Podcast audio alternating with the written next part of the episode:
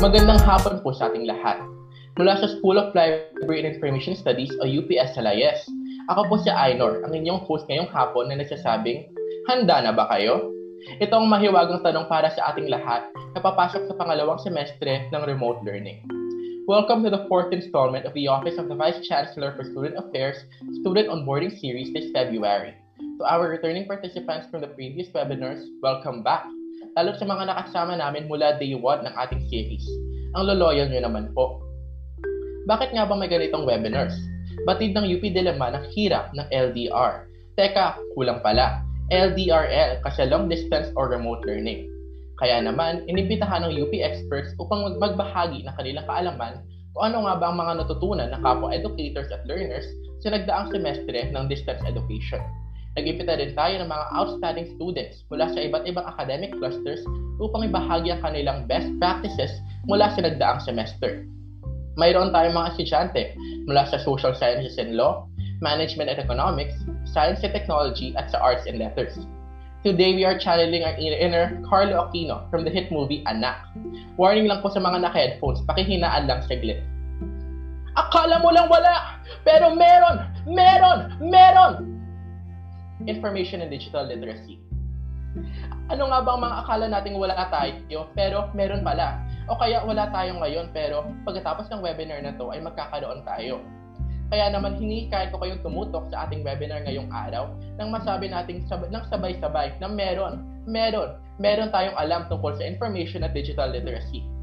Lalo, pasokan na naman sa susunod na linggo at kailangan-kailangan ito sa panahon ng remote learning.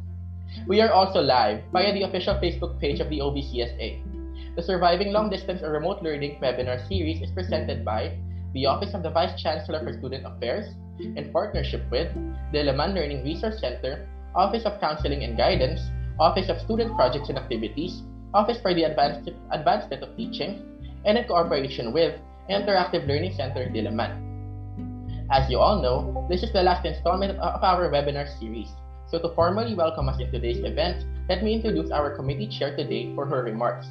She took the course BA Comparative Literature here in UP Diliman and graduated in 2010 as magna cum laude. In 2019, she obtained her MA in Media Studies from the College of Mass Communication with yet again another reward, award, this time the Best Thesis Award.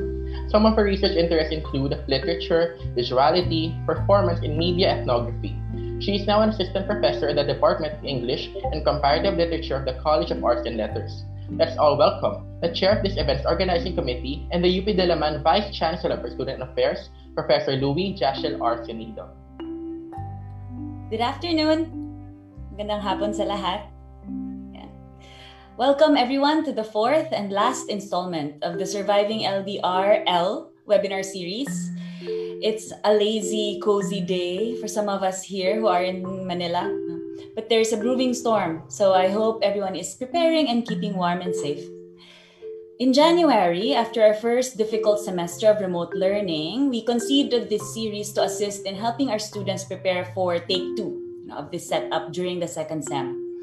We assessed the gaps from that first experience and saw that the onboarding of students in this kind of online setup was kind of lacking while we were securing our gadgets and course packs, we were not yet able to prepare as much for the finer matters that are nevertheless so fundamental to making a remote learning setup work. Communication, self care, independence, which is something that has to be learned collaboration and of course information literacy in the digital in the digital space.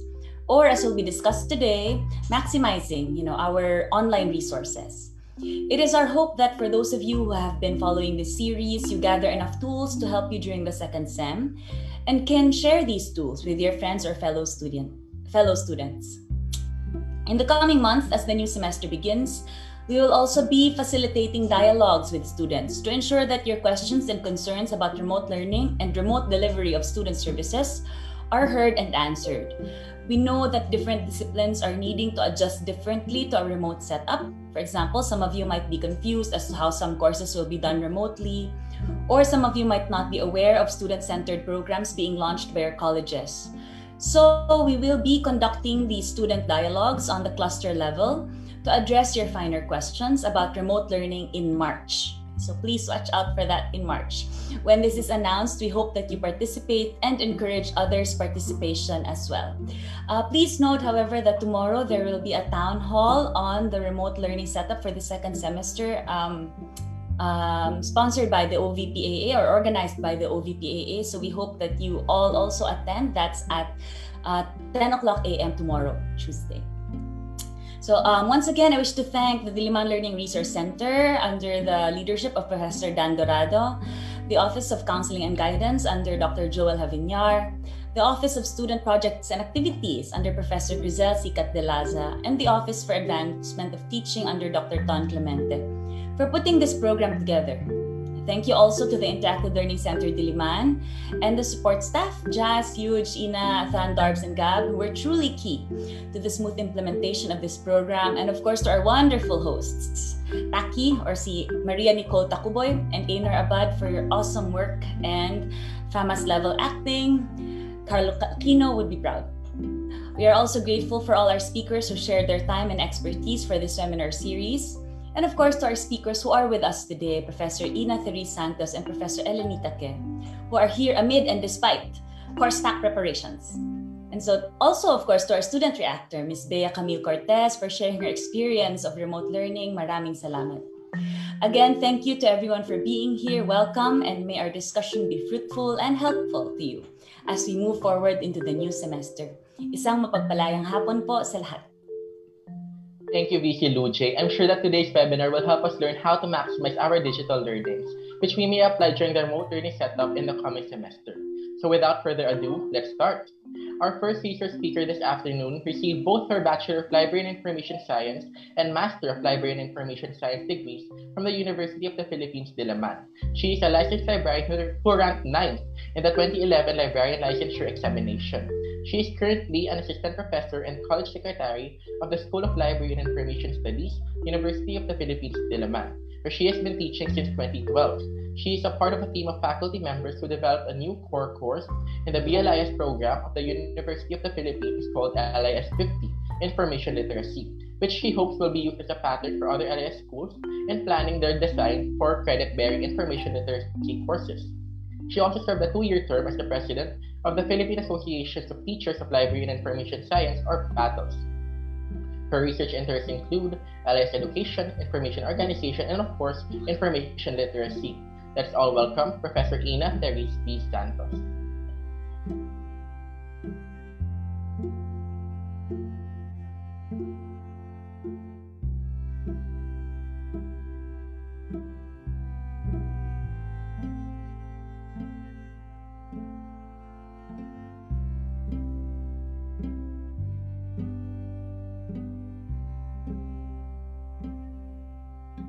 Thank you so much, Ainor, for that introduction. Good afternoon, everyone. Good afternoon, everyone. Thank you so much to the UPD Office of the Vice Chancellor for Student Affairs for inviting me to be the resource person in this webinar. Today, I will discuss a topic which is not just close to my heart, but also one that I believe is very timely considering our current remote learning setup. I will share with you a lecture on information literacy for remote learning. For my session this afternoon, let me share with you my outline. Uh, first, I'll give you a brief background of the transition um, from face-to-face classes to remote learning, and then I'll discuss the needs of remote learners. After that, I'll talk about information literacy definitions and its context, and talk about how information literacy skills can help in the remote learning setup. When the COVID 19 lockdown began in March 2020, there was a sense of uncertainty on how our lives would continue. Schools, businesses, and leisure activities were all shut down. Mobility was severely limited and social interactions were prohibited or limited as well. To curb the spread of the virus, classes shifted from a face-to-face classroom mode to a remote learning setup. This has presented us teachers and of course our students with some uh, challenges, specifically ensuring that effective delivery, ensuring the effective delivery of learning without having to go to school, and developing independent learners that can manage a purely online class and consultation setup. Of course, the transition is not easy. Even until now, as we are nearing our lockdown um, anniversary, there's still a sense of dread and uncertainty as to how, how our lives will continue as far as our schooling is concerned. We are facing multiple challenges in this new setup. While some may have a more comfortable study at home setup, the same cannot be said for everyone. Some have poor internet connection while others don't have the needed gadgets for remote schooling. Initiatives to alleviate these have been initiated by the university through the uh, program. So aside from these concerns, both students and teachers alike face yet another challenge, ensuring that the quality of education that we give as teachers remain top-notch and for students, for their learning at home to be conducive and manageable. And because I teach information literacy, I believe that uh, it is a useful tool for us to survive in the remote learning setup. I might be a bit uh, biased in saying that uh, as I as my specialization is information literacy, but I believe that the title of the first uh, information literacy book I read, Information Literacy: Essential Skills to Survive the Information Age, best sums up how IL could potentially help us today. But before that, let's take a look at the needs of remote learners in this new setup. Johnston and Kraut identified the needs of distance learners that distance learners have access, motivation, understanding sources, and web technologies. Let's look at these needs one by one. First is access. Access is a concern for distance learners as it presents an obvious physical limitation to accessing um, information sources. Distance learners are dependent on electronic resources due to this. In relation to the access concern, ensuring that students understand the different electronic information sources available to them is important too. Under normal circumstances, learners are might be more familiar with uh, traditional library resources and so information literacy training is usually tied to bibliographic instruction primarily. In a remote setting, information literacy training must focus on the aspect of ensuring that learners are, are able to select the best um, electronic or online source available to them. So, aside from this, they must also be made aware of the availability of open access electronic resources and must be given to access and must be given access to other electronic subscriptions as well.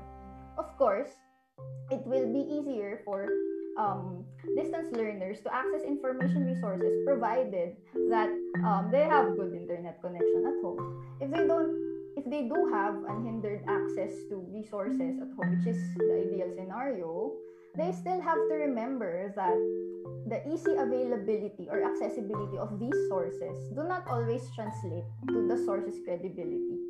Careful selection and evaluation of these sources is still crucial there's nothing wrong um, if a person prefers using Google as a starting point when searching for information. But said person must also be evaluative in deciding whether or not uh, the information that he or she found is reliable. Next concern is the need for motivation. Remote learning requires students to be self motivated our usual role here as teacher or the disseminator of knowledge is altered and we become more of a coach. Independence is essential for the student to succeed in their course requirements as independent research and thinking becomes a major component of the course. Again, this is where information literacy comes in. Information literacy skills aid in the development of an independent researcher, from articulating an information need to looking for the appropriate information source to answer their assignment or base a paper from, to being familiar with the different citation formats that one can use in his research. All these are addressed by information literacy skills. Another important aspect where information literacy must focus on is in training learners in using web technologies. Communication is hampered by the virtual nature of um, consultations. These are now done through email or through video conferencing tools. It would be helpful to make trainings about these tools available for students too. Um, some people are not quite not that adept on communicating in communicating using email for example and so they should be trained on on doing this as well so aside from modes of communication uh, students must also understand how to navigate the learning management systems to use some students even go as far as uh, using various productivity apps to help them manage their schoolwork. This preference of course uh, varies from person to person. Of course, we are aware that uh, one major consideration for higher education is the digital divide. As Bozetto pointed out, academic success is severely hampered by the deficiencies in information literacy and digital literacy of the students, and further exacerbated by societal inequalities such as lack of access to the internet or unavailability of gadgets in uh, low-income households. Mind you, um, the paper that I mentioned was done pre-COVID and it's not within the remote learning context. It just highlights that there indeed is a disparity between those who have access and those without. Students affected by these must be identified and supported so that we can ensure that they are still able to learn even in the remote learning setup.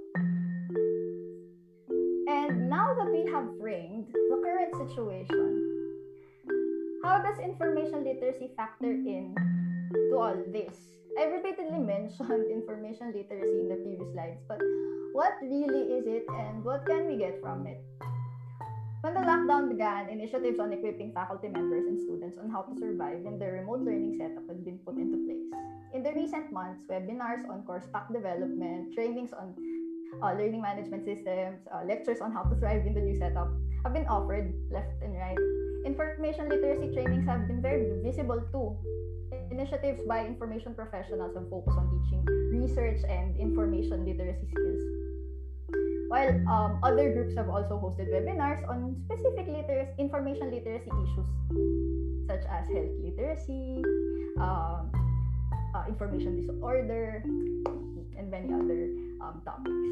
To add, uh, a paper by Cheng and Tang discuss how uh, how distance learners benefit from information literacy instruction. They found out that learners who are more proficient as far as IL skills or information literacy skills is concerned showed higher success in the remote learning setup.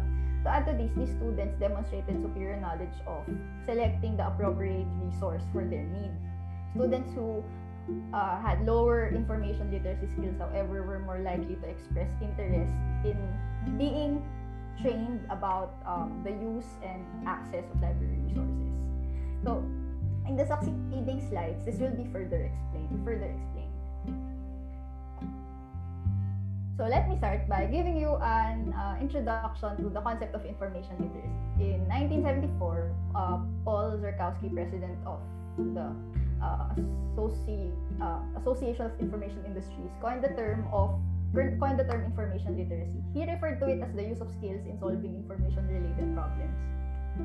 Most people's understanding of the concept thinks of IL as a skill that can only be used in libraries. However, in 2018, the Chartered Institute of Library and Information Professionals, or CILIP, redefined information literacy as the ability to think critically and make balanced judgments about any information we find in use.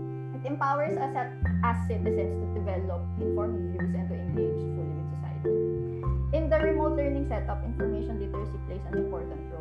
According to Johnston and Kraut, the uh, information literacy skills are essential for both traditional uh, students and distance learners. Both groups benefit academically from being information literate as it addresses core aspects of their student life, complying with requirements, accessing sources to address information needs, and understanding how to use these sources.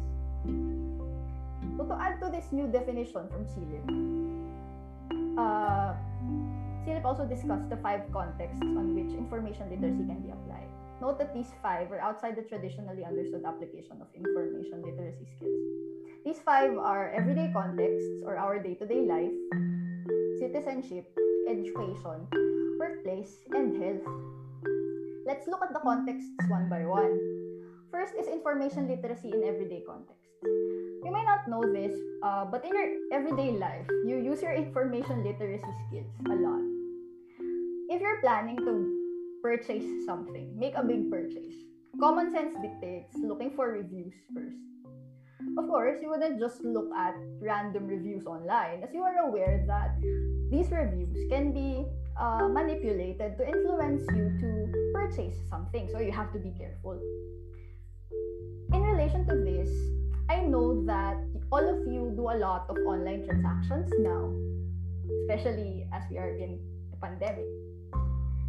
You have to be on the lookout for scams and fraudulent schemes when doing your transactions. Critical thinking is key here. Let's say you received an email. Um, how do you determine if that email is legitimate or deceitful? Are you sure that you are not being scammed? Aside from that, uh, of course, again, going back to our current setup, communication is done online. Even our socialization activities have been affected by the pandemic. Information literacy helps us behave ethically in our online engagements. This includes being careful and mindful of the things that you share about yourself on social media. I know that the lockdown may be boring for some and that there are people who enjoy posting a lot of stuff online, and that's okay. Just remember to look after your privacy and, of course, of other people too. So, there you see that our day to day actions are affected by how information literate we are. Second is information literacy for citizenship. Information literacy helps people understand the world around them and enables them to, to develop informed views about everything that's happening. How do you do this? You do this, uh, let's just think of an example. No, um, do you wish to understand why we are doing this webinar now? We are doing these lectures. We are currently in lockdown due to the pandemic, and uh, school has moved online. So to survive in this setup, we have to learn information literacy skills to enable us to become independent learners. Aside from that, information literacy also helps us understand and question assumptions, especially since it is said that we are not just dealing with the pandemic, but um, also with an infodemic. How do you determine if what you're reading is fake news or real news? To quote the CLIP, the ability to display critical judgment about multiple information sources, particularly online, is crucial.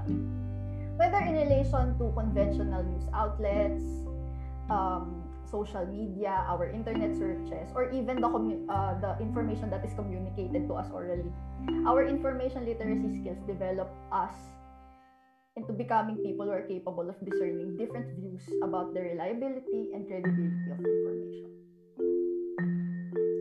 The third context is information literacy for education. Of course, I've mentioned earlier that uh, initially people thought of information literacy as something that can only be used in our academics. But in the two previous contexts we talked about, uh, we see that it really isn't that limited in its usefulness. According to CLIP, information literacy applies to all stages of learning. It is relevant at all stages, mga pa-primary school, secondary schooling, or even tertiary. To add to this, even uh, to, to add to this, it even helps us to develop uh, the lifelong learning habit. Let's say you want to learn how to uh, do a podcast. Knowing where to find information about this new hobby that you want would be possible during lockdown, I know that some of you might have tried learning new hobbies. It can be cooking, drawing, video editing, knitting. So there are a lot. But uh, learning this is these hobbies is made possible by information literacy. Which source should you use to learn your new hobby? So what's my point now? Information literacy contributes to us forming the lifelong learning habit these two concepts are mutually reinforcing, and when harness allows us to educate ourselves even when outside formal schooling. Isn't that nice? Information literacy skills are also seen to contribute to our academic success. Even the traditional understanding of information literacy shows us how effective it is in developing independent learners.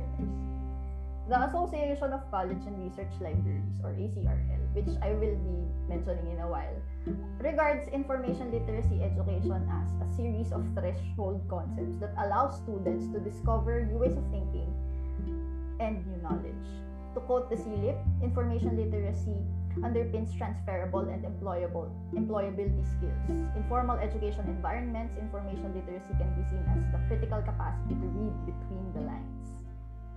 It's important for us to always ask questions as this is how we learn. By becoming information literate, we are able to develop and ask perceptive questions, think critically, um, understand arguments, and make judgments. Aside from this, being information literate also helps us understand the different ways that a problem can be solved. Once we are fully equipped to do this, the skills will not only help us succeed in school, but even in the workplace as well. And speaking of the workplace, the fourth context is the workplace context. In relation to how IL or information literacy benefits us in school, it also helps us thrive in the workplace. So according to CLIB, Information literacy is knowing when and how to use information in order to achieve organizational aims and add value to organizational activities. The nature of the information literacy skills that you need at work depends on the industry that you are in. If you're working in an institution that deals with client data, then you must be fully aware of the ethical use of this data and must be equipped with the fundamentals of data privacy, data protection. Or maybe you're working in the publishing industry here, you must be knowledgeable about intellectual property rights, copyright.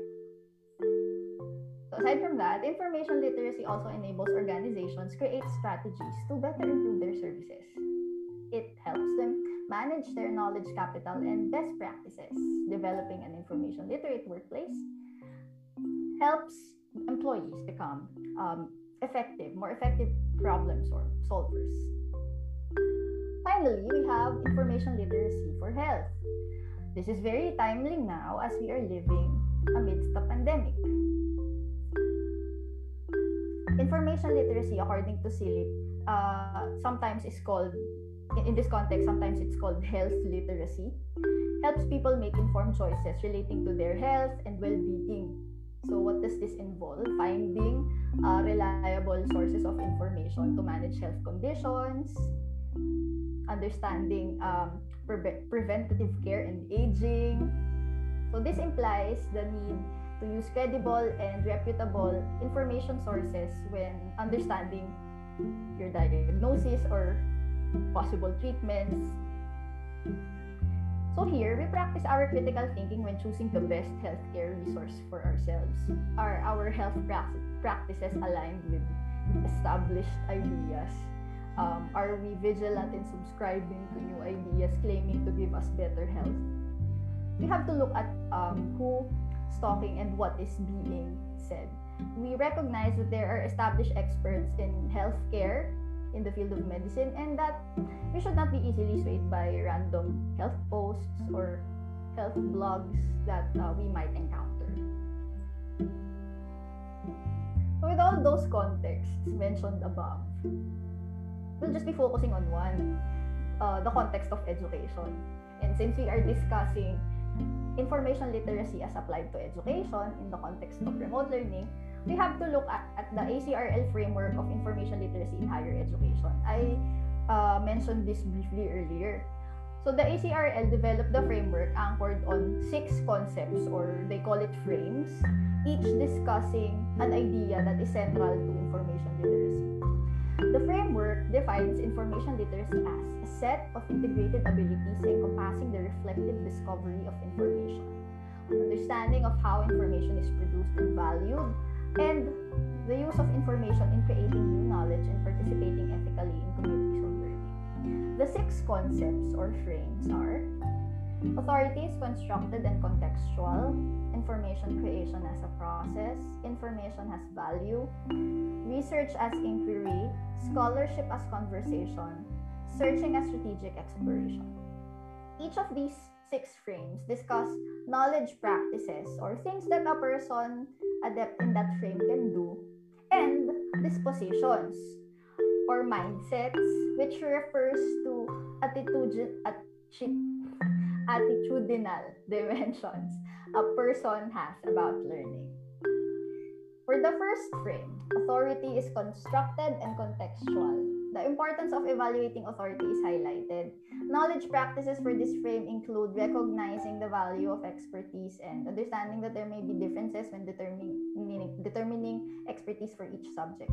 An expert on a certain field might not be equipped to speak about another field. A key disposition for this frame, according to ACRL, is for students to be motivated to find the most authoritative source and to recognize that sometimes um, authority may be manifested in unexpected ways. For the next frame, information creation is a process. As a process, um, ACRL highlights how information is generated, which is through a rigid process of research, inquiry, and review. Knowledge practices here include understanding the different ways that information is created and matching the created resource to the existing information need. It also highlights the importance of recognizing that through the process of information creation, notions may be, dis- may be proven or disproven. The next frame, information has value. In this, ACRL discusses the idea that information is a commodity. Learners who understand this frame see that there are inequalities in accessing information, as some may be lucky enough to access uh, to have access to information that others uh, only dream to learn, while maintaining a disposition that recognizes their own information privilege. The next frame, research as inquiry, places importance on asking complex questions in order to further develop in uh, knowledge in different fields. A key disposition highlighted here is the understanding that research is an open-ended engagement with information. Next is scholarship as conversation. ACRL emphasizes here uh, the importance of seeking different perspectives in answering questions. Importance is also placed on the critical evaluation of these various perspectives and the recognition that while there are established answers to some queries, some queries may not have that one uncontested solution. Finally, searching as strategic exploration. ACRL highlights that um, the idea of the search process is nonlinear. Finding answers to a question may lead to a searcher branching out to a different path or uh, in order to find the answer. Um, this may include conscious searching, or even serendipitous encounters uh, with information. With all those frames I mentioned, we see how important information literacy is. Given the remote setup that we have now, we have to remember to maintain the dispositions and knowledge knowledge practices mentioned to fully reap the benefits of information literacy. So now that we have talked about the definitions of information literacy, the concepts central to it, the contexts on which we can apply it, and the needs of the remote learners, we can now talk about information literacy skills and its applications. In the succeeding slides, I'll be discussing how these skills could be applied to schooling and for our viewers, think also of how um, you could apply these skills outside of the context of education. So information literacy emphasizes five core skills. Identifying an information need, searching for information, evaluating information, applying information, and acknowledging information. Let's apply these five core skills in our academic life. Let's go through it one by one. So, um, it the application always begins with a need, an information need. Information needs dictate the kind of information behavior that we have. A well articulated information need is the foundation of an effective search. So, how do we determine our information needs? Let's say, since we are talking about the academic context, let's say you have an assignment or a paper. Um, and in the paper, you have to discuss and compare uh, literary character tropes. What questions could you formulate to begin your search? What are the different uh, literary tropes? That might sound easy, right? But the same question, uh, it's really not uh, easy to answer, but the same question might also be very difficult to formulate if you don't know what tropes are. So before jumping into a search, ensure that you understand what you need to find. Note that um, information needs are sometimes poorly articulated, leading for them to remain unaddressed. In my LIS 71 class, I uh, teach my students the importance of dissecting a query and identifying the given and the wanted. Again, this might sound simple, but it really isn't. You may use this guide to help you in identifying your information needs. Start by defining the concept you need to find first. Understand the technicality or um, sophistication of the information that you need. Look at what you already know. What information do you already have on the subject? Do you have background information already about the topic? Next, think of the specificity of the information that you are looking for. Will you be focusing on just one aspect or one whole concept. To add to that, uh, think of how much information you need. Do you need a single fact, a paragraph, a few pages, or maybe you're looking for for an entire article? Knowing all these things help you articulate your information clearly. And again, all these contribute to how successful your search will be. Once you have identified your information need and you now fully understand the question that you need to answer, your next step is to locate information. For this, you have to plan for your search and use the appropriate search strategies. So your search strategy is your um, overall plan in achieving your goal. Your goal here is to find information. The use of various search strategies help you find relevant sources and your search strategies vary depending on the type of information that you need. If you just need a general background or a definition, then you may use reference sources for this purpose. Um, encyclopedia, dictionaries, etc. If you need an academic discussion of it, you must look for journal articles. Once you have identified the kind of source that you need, then it's time to conduct your search. Ask yourself, do you have a resource handy at home? Do you need to do an online search or access a journal database? Of course, we all have different preferences when it comes to the resources that we use. Some prefer online sources, others prefer print sources. You're lucky if you already have the printed resources available at hand, but what if you don't? Like in the remote learning uh, setting, access to the library where the physical books the books are is limited. So you have to know where to access online alternatives. Circling back to what I said earlier about your um, articulated information needs and how it dictates your success in the search. Uh, the sophistication of the information that you need suggests the best online source that you must use. If you need a highly technical discussion of our main question earlier, the uh, tropes question, you need to look at academic journals. Um, specifically, you can access journal databases. If you need general background information, however, then the best source would be an encyclopedia. As more specific ones exist, maybe your best bet here is a subject encyclopedia. Once you have selected or located the source that you need. Now, it's time to evaluate the information that you found. So, you found multiple journal articles about the tropes question. Read it. Try to detect the nature of the content. Is it biased? Who wrote it? It's a journal article. Maybe. Was there an experiment conducted to come up with the conclusions presented? Is it a commentary or perhaps an opinion piece? All these things will help you um, understand what is being said and you'll be able to judge the reliability of the content and its appropriateness to your information. Evaluating information involves examining what the source says, who says it, and sometimes why such is being said. And again, here, critical thinking is key. Questioning why things are the way that they are, asking questions, to verify the things that you see, basically not taking everything at face value but uh, looking beyond what is written. Different book genres and different formats all have their own evaluation criteria. For uh, non-book resources, say information found on the internet, evaluation is even more important because anyone can just post anything online and we can access it.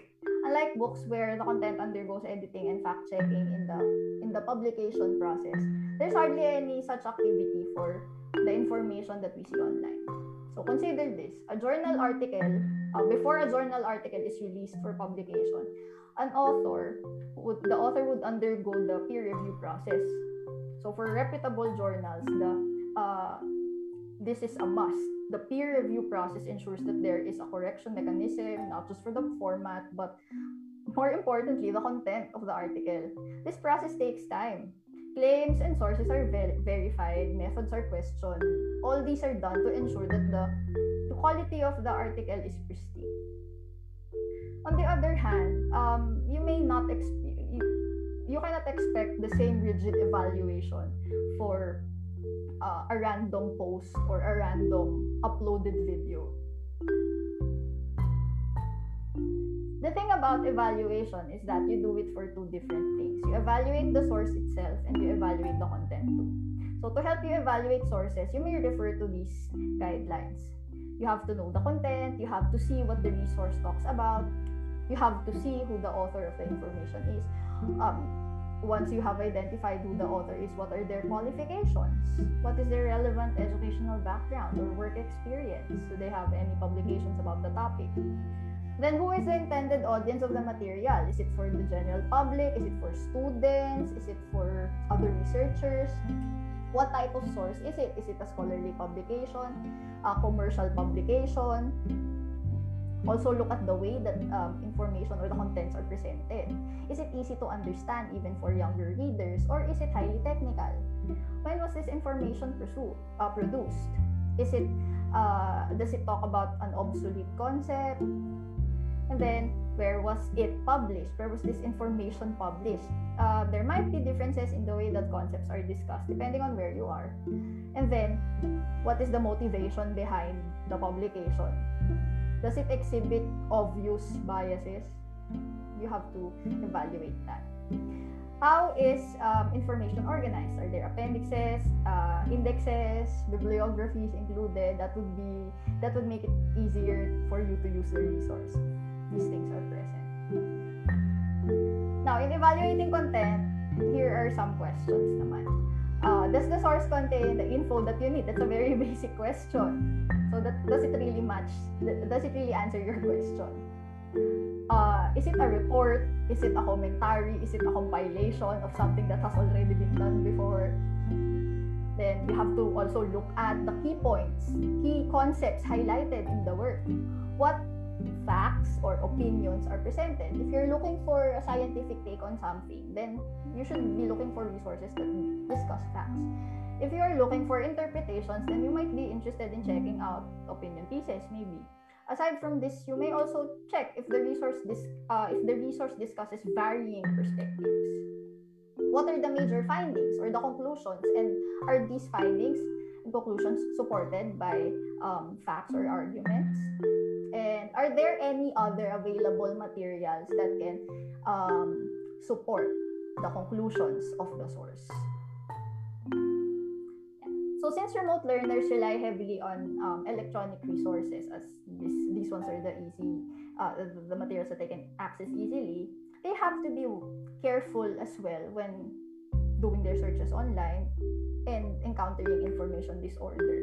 So misinformation, disinformation, uh, fake news sites. So, yun. Uh, kailangan maging evaluative din yung mga remote learners uh, pagdating dyan. Kasi, may proliferation yan available na uh, nakikita natin online. Next, after evaluating the information that you found, you now have to apply it. So, how do you do that? Um, think of it as synthesizing what you read and then drawing conclusions from it. Going back to the tropes question, after studying the sources that you have gathered, you now proceed to writing.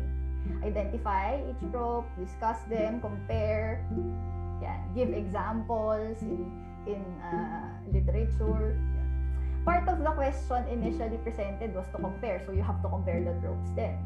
Your analytical ability comes into play here as this is not just copying what's in the compiled resource that you found, but looking at it and um, rewriting it in a integrative way, combining the useful points presented in the sources that you have gathered. So let's use this in the everyday context or sige, the health context after seeing an article about, let's say, a new health practice, how quickly would you make decisions based on what you read? Would you imitate uh, a practice immediately just because you saw it online?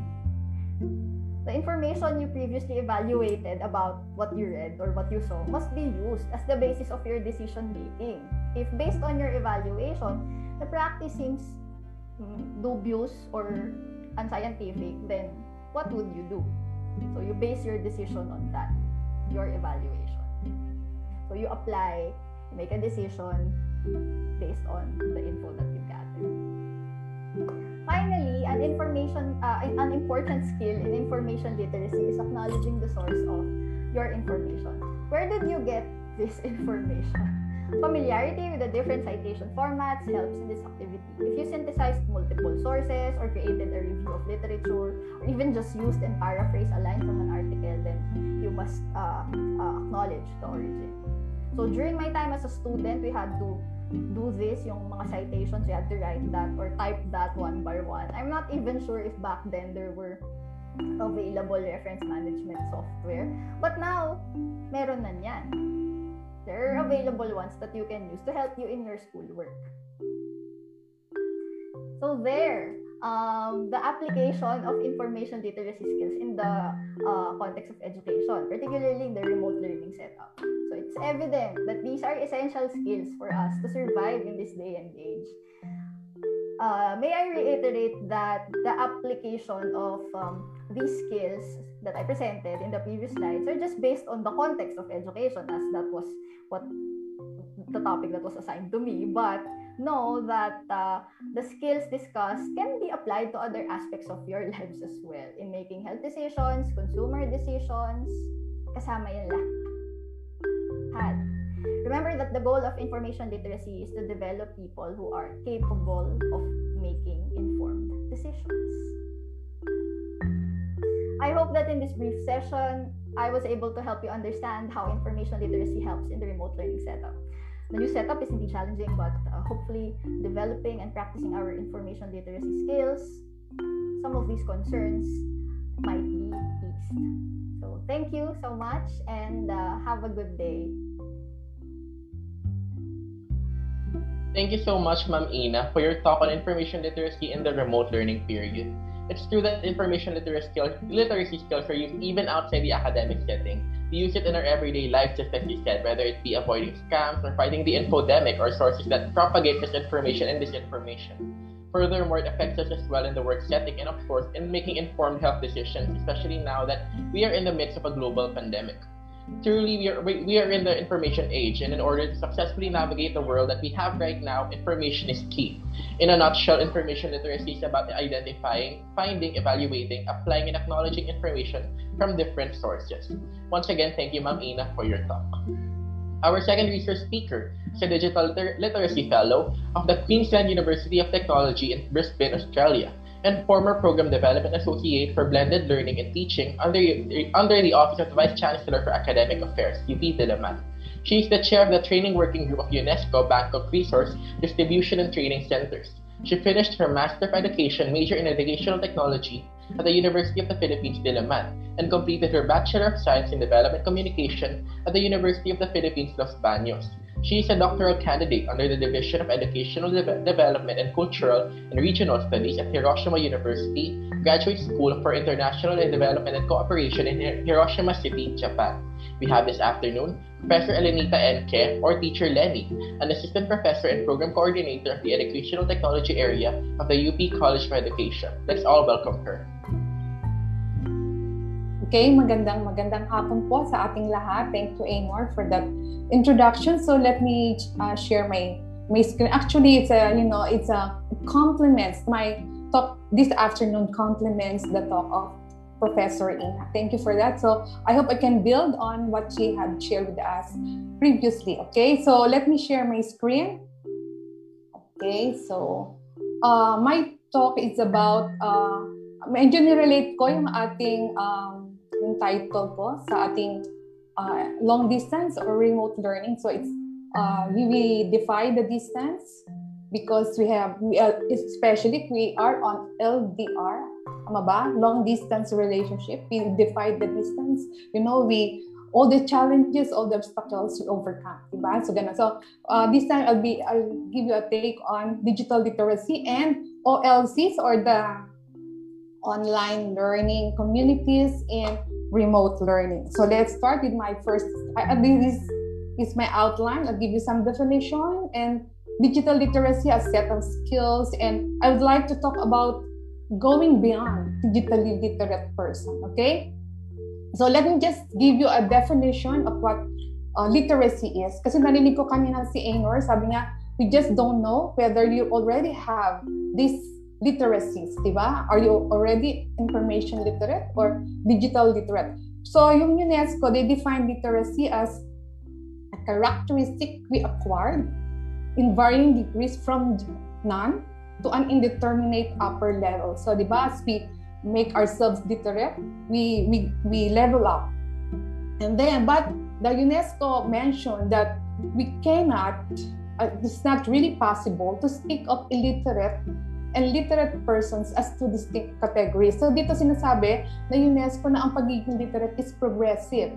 You know, you don't know at this point kung ano man yung mga uh, about this particular skills pero later on you get to develop di ba all these skills and all these literacies okay so yan so i hope i'll be able to you know uh, to give you some uh, new learnings uh, for you to make uh, make uh, say to yourself i'm a digitally literate person okay so let's define what digital literacy is according to the american library association it is the ability to use the information and communication technologies or the ICT to find, evaluate, create, and communicate information both cognitively and with the technical skills that we have to develop. Okay, so as I um, kung titingnan ko nga digital literacy, uh, I hope, I don't know if you will agree with me, it's a, you know, it's a, a literacy that cuts across all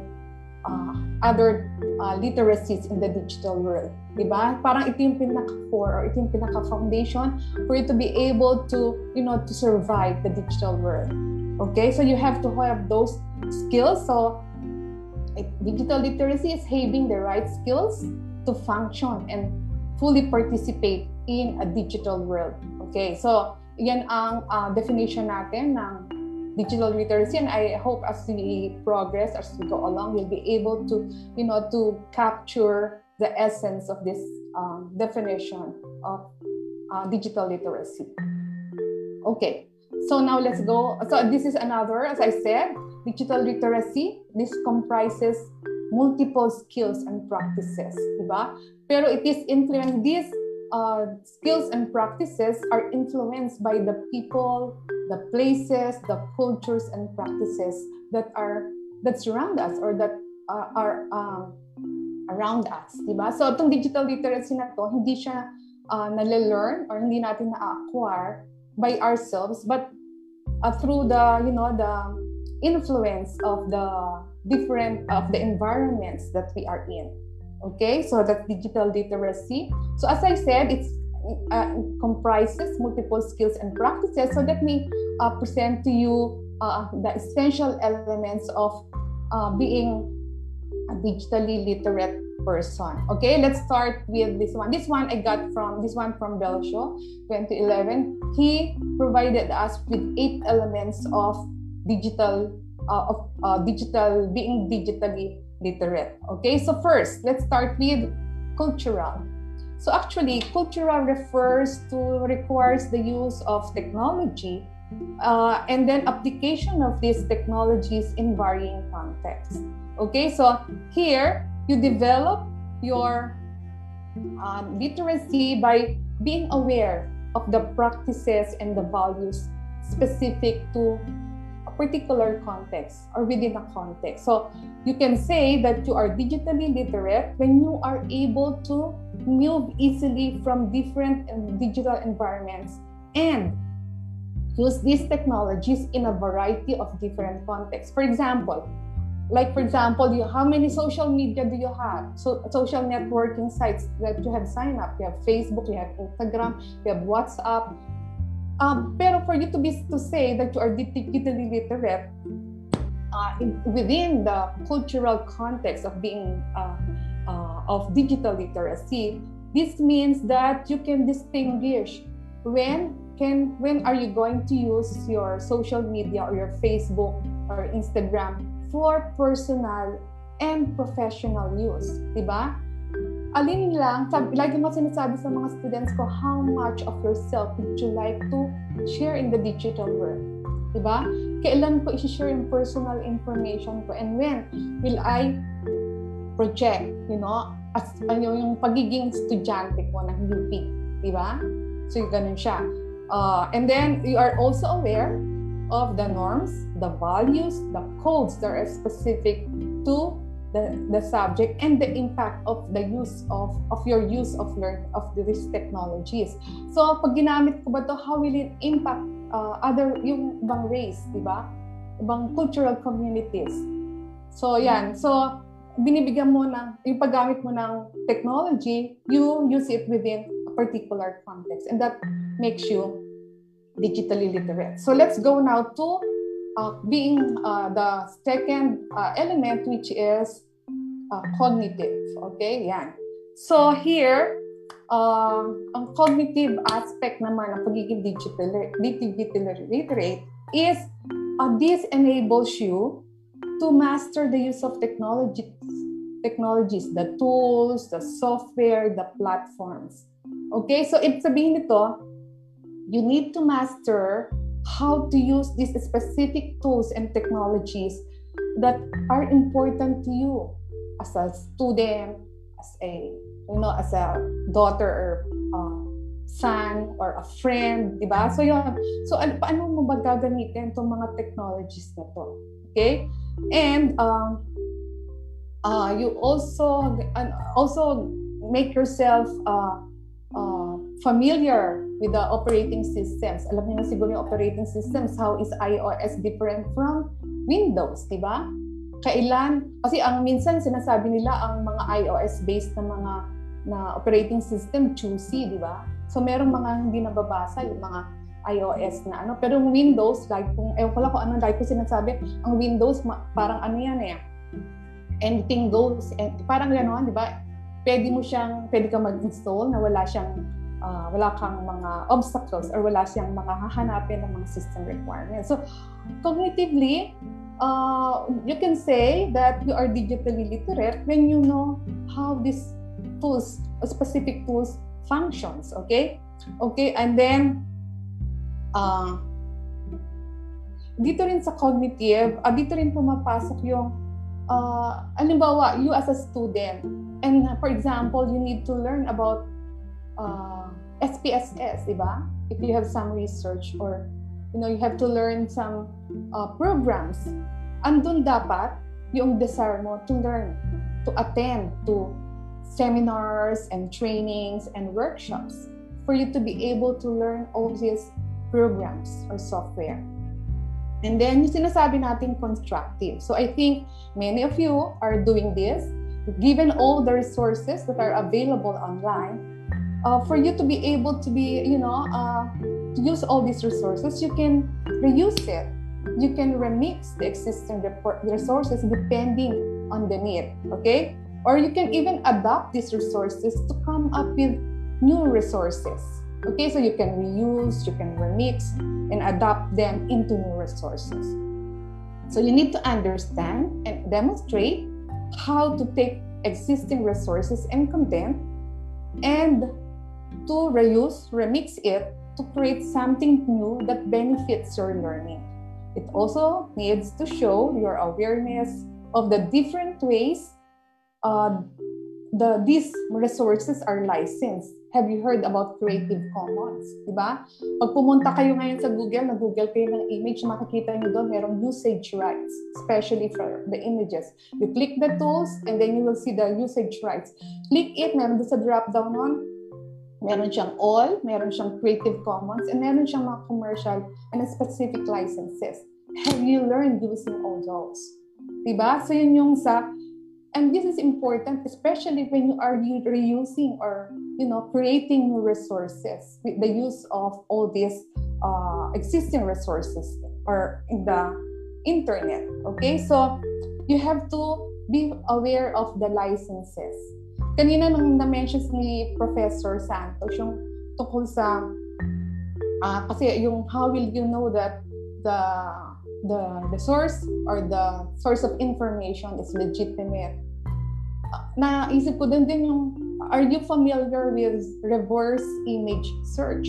Diba? pag nakakita kayo, kasi ngayon ang nagpo-proliferate yung mga fake news, di ba? Fake images. How will you know that these resources are really fake? So you can, you must be aware of all the ways by which you can check on this um, uh, on these resources or these uh, sources of information before you use them uh, in your uh, in your outputs or in your creative outputs. Okay, so those are important. And then the next one is communicative. This only tells us that uh, for you to be, to can say that you are digitally literate when you know how to effectively communicate, to use all these communication tools. Which one, which of the chat messaging apps or chat messaging um, programs are you are most useful to you?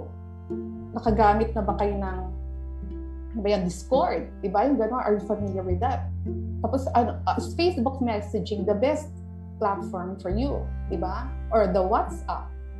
So yun yung, it's, it's a matter of, you know, finding out which is the best uh, communication tool, whether for both digit, uh, for both online and, uh, you know, you can also use these tools for, uh, for while using your laptops or while using your uh, PCs. Okay, so so that's uh, this includes the many different ways of communicating using different devices.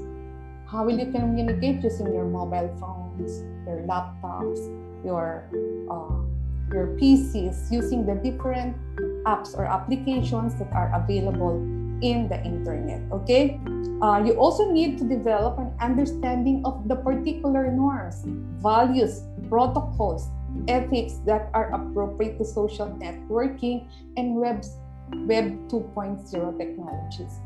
So, ibig sabihin lang to, uh, when you use all these apps for communication, you must be familiar with the protocols. When you use these um, these devices or when you use these programs, ano ba yung mga standard, ano yung mga standards nila? Alam niyo ako pag yung nag-download ako ng mga ng mga apps I what the, the first thing that I do, I check on their privacy settings or the privacy protocols. How will they protect my ano how will they protect my data? How they protect my information? If i'm talking to you i'm sending you messages uh, how much of the information are they you know are they uh, storing? Diba how much of my information ang ini-store nila? So yun so yun. So it's also part of being digitally literate. So as you can see, from cultural, cognitive, constructive, communicative, makikita nyo dito na uh, just goes beyond uh, the use of the technologies. Pero but there's a much deeper, uh, much deeper uh, way of using all these technologies. As long, especially if it will um, affect our privacy or, or our safety. Okay? So yan siya. The next one is confidence. Oh, okay. So hindi ko pala nakapress yun. So, so communicative is being aware of different communication devices that are both digital and mobile. And then ito naman, confidence. You can say that you are digitally literate when you are competent in, digit, uh, in using the digital technologies or even the analog technologies, di ba? Halimbawa, kailangan mong gumamit na ng mga analog technologies kaya mo pa bang gamitin yun? Or sanay ka lang sa digital technologies? Okay, so for you to be a confident user of digital technologies, you need to understand and capitalize the differences between the analog and the digital worlds. Okay, you need to assess and review your competence with digital technologies, manage your own personal learning environment, and develop a community of practice to help you progress with your skills and attributes. So dito papasok yung online learning communities natin, di ba? You can you develop your confidence kung meron kang mga you get to you know you, you are you belong to a community of practice. For example, you are um, a business ad major, no? Or an engineer or civil engineer major. You try to find a community of practice or an online learning community na ang focus talaga nila, ang passion nila, katulad ng passion mo. And that will, uh, you think or you will believe that will help you improve, no? Improve later on the future, you can help, can help you gain you know, all the competencies. Lalo na ngayon, di ba? Nasa remote learning. I have a son who studies in UP Los Baños. And he's an, an agricultural engineer and biosystems engineering student. And then he asked me one time, sabi niya, Ma'am, Ma'am, will I get the same competencies that I will, the, na, as an agricultural engineer in the future, uh, the same way na ang tinuturo itong mga lessons namin in, na, na you know, in face-to-face, diba? In person. Sabi ko, hindi. Sabi ko kasi, wala ka naman tractor eh, di ba? Di ba yung alam niyo sa agriculture uh, courses, wala kang tractor, wala kang... So how can you do that? Especially if you... How can... Kasi ako din, kumuha ako ng... Uh, kasi sa UP Los Baños din ako graduate eh. Nung undergrad ako, nagkukuha kami ng temperature ng ng, ng mga baka, di ba? Tapos nilalagyan namin ng code yung mga baboy na ready for slaughterhouse kasi meron silang code, eh. meron silang piniprint, meron silang pang-prick sa tainga ng mga baboy para. So how will they, you know, get the competencies? Sabi, ang sabi, ko sa kanya, what you can do is you connect with a community of practice or an earn online learning community that um, uh, that has the same uh, passion as you know that that will help you develop the competencies. Para in the future pag bumalik na siya ng face to face or you know the physical classroom. At least meron ka nang na-develop na ano na skills or competencies. Imagine pang ilang taon na natin or pang ilang semestre na pala. 'di ba? Remote learning tayo eh. So yung mga competencies na, na natututunan sana during hands on hindi kayo natututunan. And I think the best way for us to do is to connect to those communities, you know, that have uh, that have the same, you know, uh, that focuses that focus on your the uh, your degree or your programs, di ba? Para mas matuto kayo. Kasi siyempre may mga experiences na yun sila, so pwede rin silang magtanong. Okay, and then the next one is uh, creative. So ito yung uh, here, I believe many, we are doing this, I think, I believe, because we create uh, our outputs, creative outputs, digital outputs. So we create new data in digital environments. Okay, so here we take the risks, you develop the skills, and produce new things. Di ba? Minsan nga na-amaze ako sa mga students kasi tuturo ko lang sa kanila yung mga fundamental skills and then amazingly, they can come up with you know, very good digital outputs that you know the sometimes that, and that's what I want them to you know to to learn you know na ang mga teacher facilitator lang kami but we want you to level up no? We provided you with the the basic uh, skills or the fundamental skill and it's really up to you you know? To because iba-iba tayo eh. Uh, iba-iba tayo ng skills. Like for example uh, may, may team teaching ako with College of Engineering. I'm teaching with uh, with uh, the civil engineering uh, uh, because they have this what they call the DR maps or disaster risk uh, mitigation uh, uh, preparedness strategies.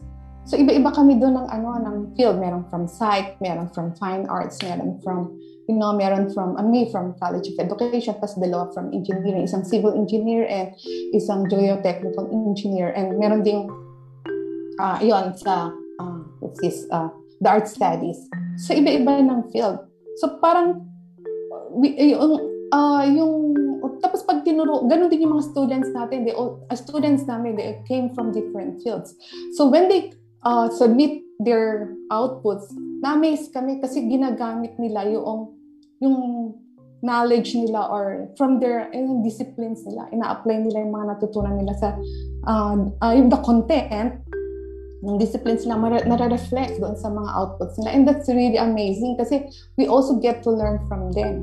Okay? So yun. So, um, uh, when you are you are creative, when you are prepared to take the risks and to value the randomness and discovery when engaging with digital technologies. So you will develop an understanding of the processes, procedures, system that lie behind digital technologies rather than knowing just about the software or knowing about the hardware. Okay? So yan, sa creative siya. Ito, yung critical, ito, uh, this one, I believe ito yung uh, tatakupit to eh, di ba? We drew from various perspectives and then while actively taking into consideration the diverse views and circumstances. So we just don't uh, look at the, the views and circumstances. We don't stop there. We draw our own perspective from the diverse views. Okay?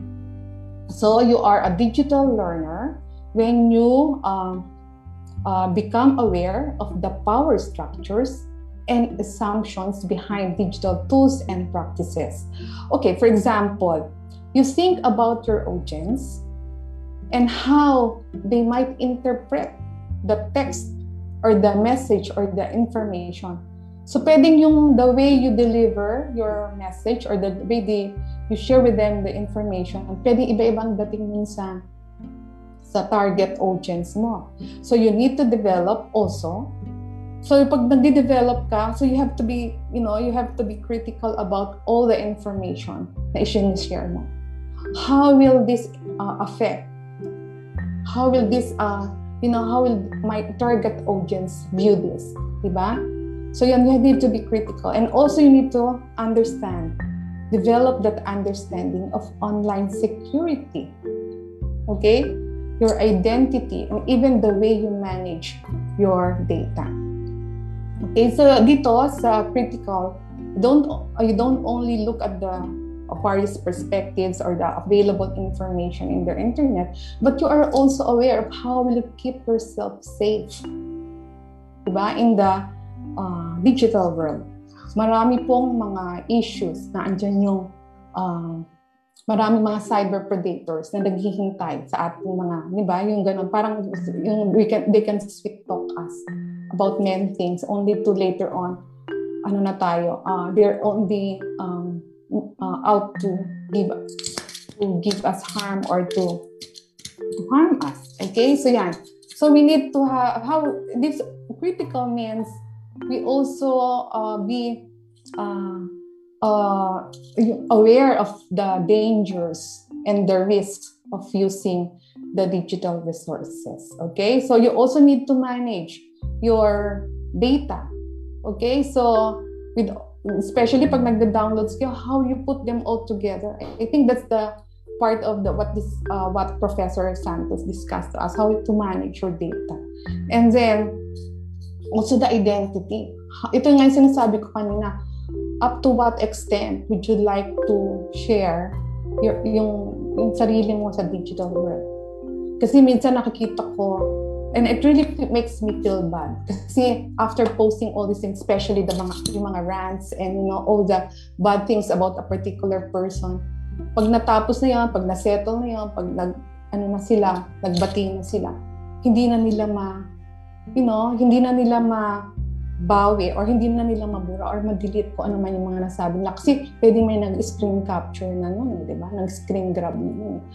Actually, ang lagi ko rin sinasabi na ang di ba you're familiar with, you know, when you go to the beach, tapos naglakad kayo sa sand, di ba meron kayong footprints na naiiwan, footprints in the sand, sabi nga nila. Pero, pag dumating na yung waves, yung alon, hindi ba na natatanggal niya yung footprints natin. Iba yon sa digital world. Yung tinatawag nating digital identity, it's like a permanent tattoo na hindi na siya mababaw. It's like a wet cement. Diba? When you step on a wet cement, na ando na, nakamark na dun yung footprint nyo. Unless you do something about that cement, tsaka lang matatakpan yung footprint mo. Pero, sa digital world, parang siyang tattoo, digital tattoo yan, permanent, uh, permanent na siyang andon kahit pag dinilit mo siya, pupunta siya dun sa, you know, may mga systems siya na pumupunta yung mga pinost nyo, di ba? So kahit dinilit mo na siya. So di ba, kaya nga maraming scandal, akala nila na-delete na nila lahat ng mga files nila. When in fact, pag pinagawa nila sa, you know, sa mga information technologies, magaling yan sila, kaya nilang, you know, lalo na yung mga, naka, yung nagre-retrieve ng mga data. So madali nilang nakukuha yan. And the last one is civic also ay, natakpan. Sorry. Ay, sorry. Ayan, civic. Teka ha, kasi hindi ko makita. Ayan, civic. This is the active participation in society. So this time, you are digitally literate when you are able to uh, participate, to prepare uh, to use, to make use of technologies, to prepare yourself to participate fully as possible in the society. Okay, how are you using these technologies in the promotion of you know uh, in the uh, the uh, in the of engaging publicly or developing the global citizenship or the enhancement of democracy, ba? Big words. Pero paano mo nga ginagamit itong mga technologies na, na ito for you to actively participate in society? So all these, all these elements, cultural, cognitive, constructive, communicative, confidence, creative, critical, and civic, these are all elements of being a, a digitally literate individuals.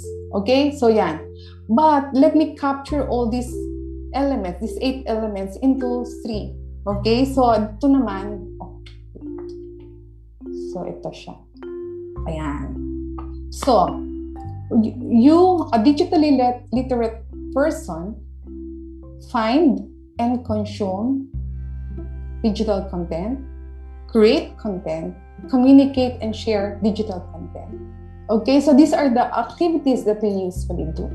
Okay, so let's go first to ano, finding and consuming digital content. And I think this is related to what Professor Santos uh, shared with us earlier. So you are becoming digitally literate when you ask uh, these questions, when you find and consume digital content. So these are the questions. You ask your this yourself these questions. Who created the message and why? I think this is, uh, I heard uh, Professor Santos share this with us earlier. Where is the message being distributed and which techniques are being used to attract attention? Have you heard about clickbait?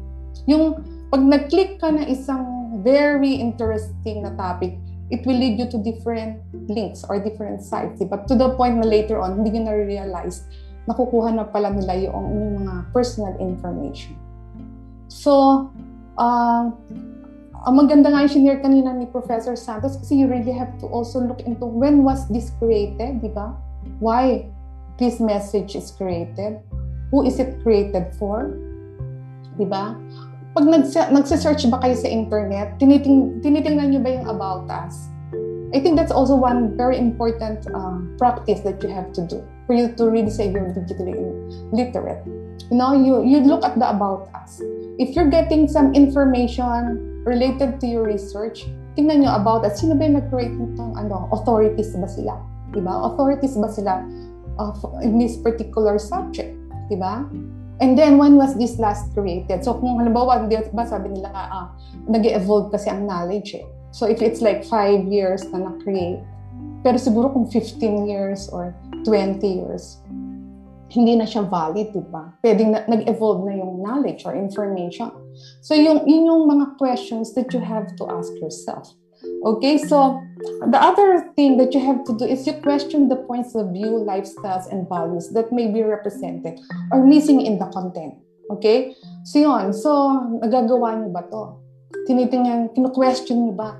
Yun nga ang pagiging tatakyupin natin, di ba? Hindi tayo, nan, hindi tayo, we don't take information a face value, di ba? Yung parang, you, you have to check on on what what is this person uh, telling us, di ba? Is it, ito rin ba nag-validate ba to sinabi ng ibang mga authors? Or the values that they share na nire-represent nila? Or meron bang missing doon sa content nila?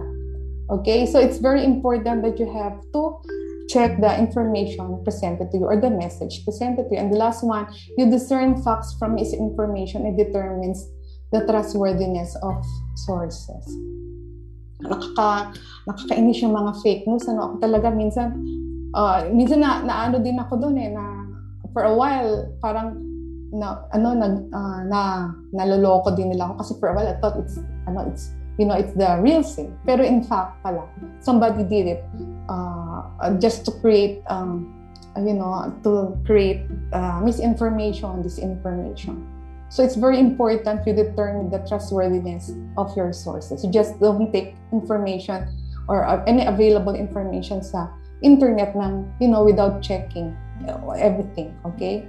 And then, the next, uh, the next one is uh, a digitally literate person, of course, creates content. So dito pumapasok ng tinatawag kong digital identity or the two. And are you were you able to use alternative online resources? Sige, let me explain that further. So that's creating content. Okay, so ito, have you encountered all this? Like for example, the MeWe. Pwede siyang alternative ano siya, online social media or social media. Uh, alternative social media, the MeWe. Encrypted siya. It doesn't follow you. It doesn't record any information about you. Hindi niya natitrace. Nakikita niyo ba sa Facebook, minsan, pag meron kayong kinlik, kahit sa ibang website, di ba? May kinlik kayo na isang advertisement, biglang suddenly makikita niyo, you know, offer na kayo sa Facebook that you may want to check this one. You may want to visit this site. And then suddenly, you will realize, oh, teka muna, paano niya nalaman that I checked on this? For example, ako, yung sa Lazada, meron lang akong kinilik. And then every time, every day na, every day, uh, every day meron na siyang pinopost sa akin about Lazada. Sabi ko, I'm not interested in Lazada. I just check on the link. Pero na, alam niyo yung logarithm. So every time you post, or alam niyo ba kahit yung kahit yung kahit yung ano yung mga reactions, ba nag-like kayo sa Facebook, nare-record yon or nag-heart kayo, nare-record yon. So you need to, you know, you need to be careful about things, uh, about uh, about uh, the things that you post at the uh, websites or the sites you visit. And then, are you familiar with Proton Mail? Ito yung encrypted na mail. So, hindi ba napapansin niya sa Yahoo or sa Gmail, mapapansin niya meron ng, suddenly meron na kayong uh, offer, or meron, suddenly, alam niyo yung mga spam mails, di ba? Kasi natitrace nila kayo. Ang proton mail encrypted. It's not that I'm promoting all this, but I'm saying that there are alternative uh, alternative sites wherein if you really want to keep your privacy. So there are, uh, and then there are sites like this. And then the DuckDuckGo. The DuckDuckGo is a uh, it's a browser, an alternative for Google, for Yahoo, Diba pag nag-google kayo, can use DuckDuckGo kasi hindi niya kayo natitrace. Hindi niya nalalaman kung um, kung ano yung mga interested ka. So yung ginagawa. Okay, so yan. Later siguro, I, I'm sorry, yeah, ano ko yung ano. And then the third one is, uh-huh, yan. Okay, so yan. And then the next one is you communicate and share digital content. So, uh, as, a, as user of the digital world, you communicate and share digital content. So dito pumapasok yung online learning communities and of course the digital footprint na minention ko kanina. But I would like to expand this further. Expand this further. Okay? So, um,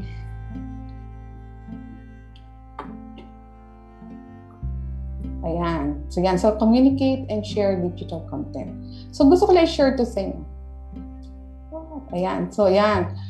Our digital identity is the permanent collection of data about you that is available online. So, once you sign up, diba? Oh, sorry. So, what, why, um, once you post a picture, a blog, status, or a tweet, you are adding up to your digital uh, identity. So meron kasi tinatawag na active um, participation, tsaka meron ding passive. Or pa- kasi yung active yun yung yung nagbo-vlog kayo, di ba? Uh, yung nag nagpo-post kayo sa Twitter, nagko-comment kayo. Pero meron ding passive. The yung yung, yung pag-like lang, pag-heart, di ba? Pag-lol. So yun, na uh, na trace na kayo at na uh, na record na yung inyong um, yung inyong information. Okay? And even your interests.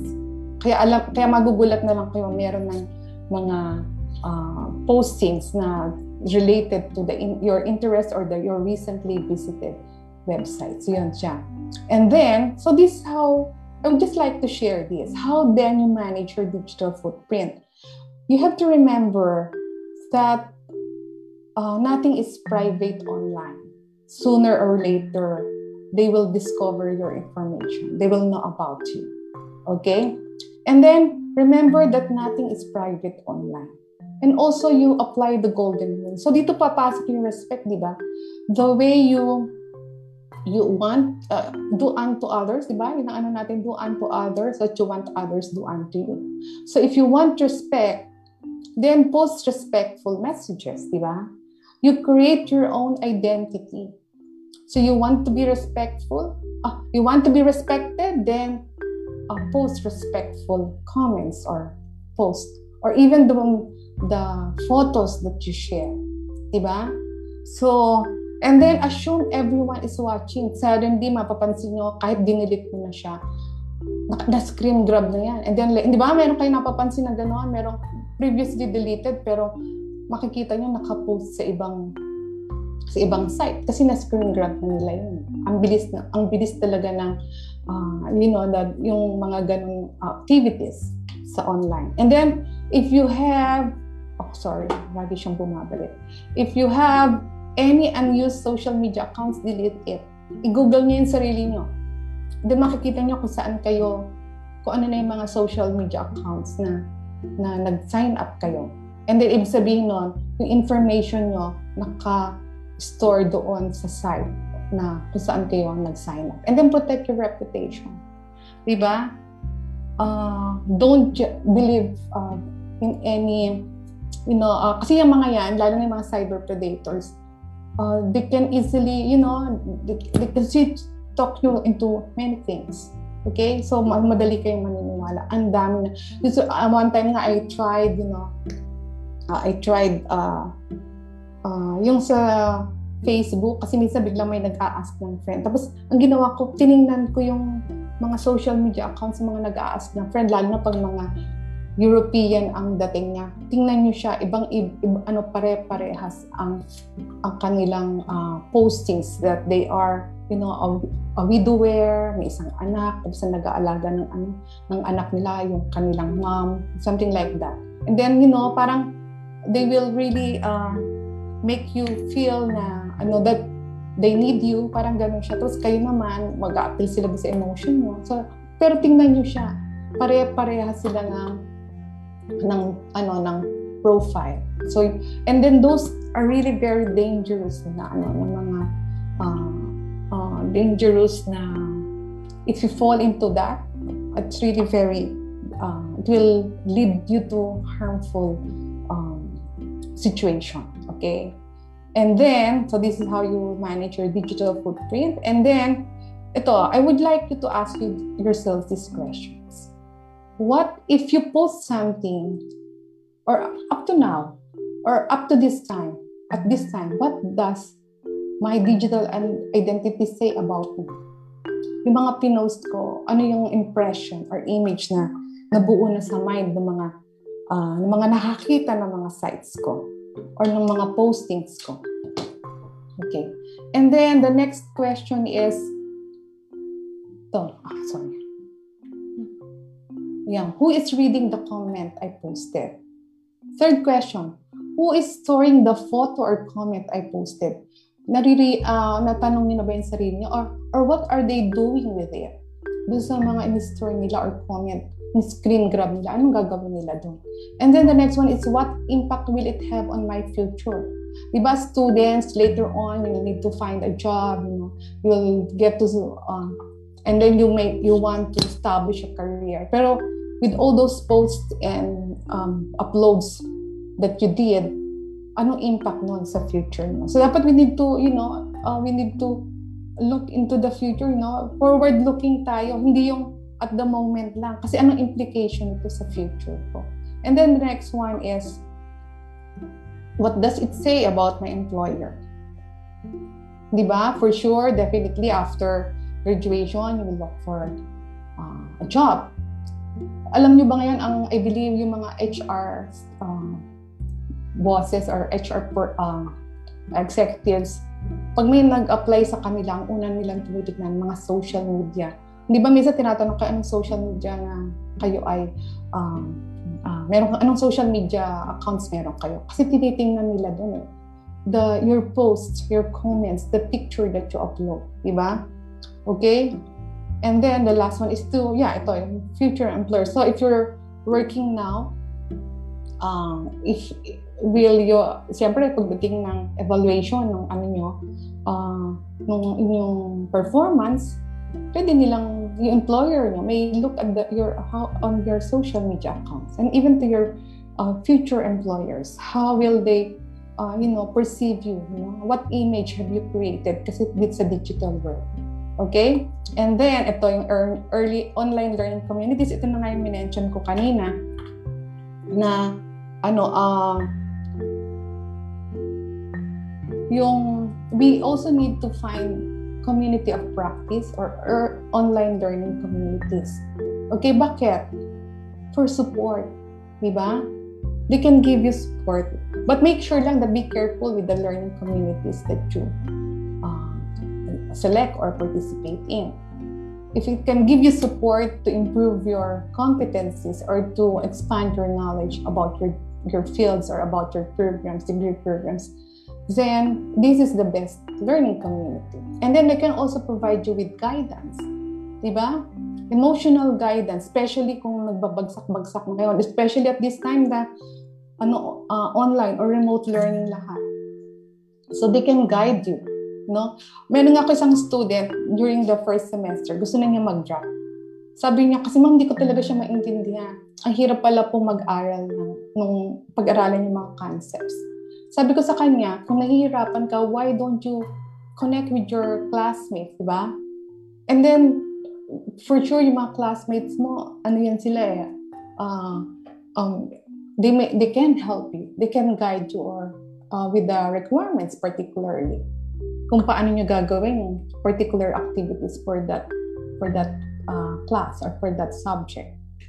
And that's why I'm also uh, saying that it also the online learning communities are you know can give you opportunities for learning. Yung katina nga yung example ko especially kung may mga hands-on or mga lab siya diba yung mga laboratories.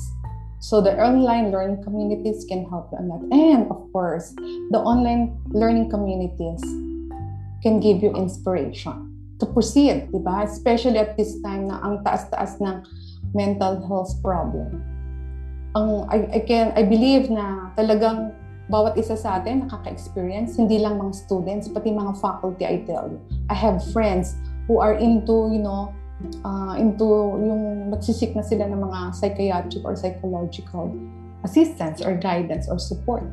Kasi kahit sila nahihirapan din sila with this environment or this remote learning.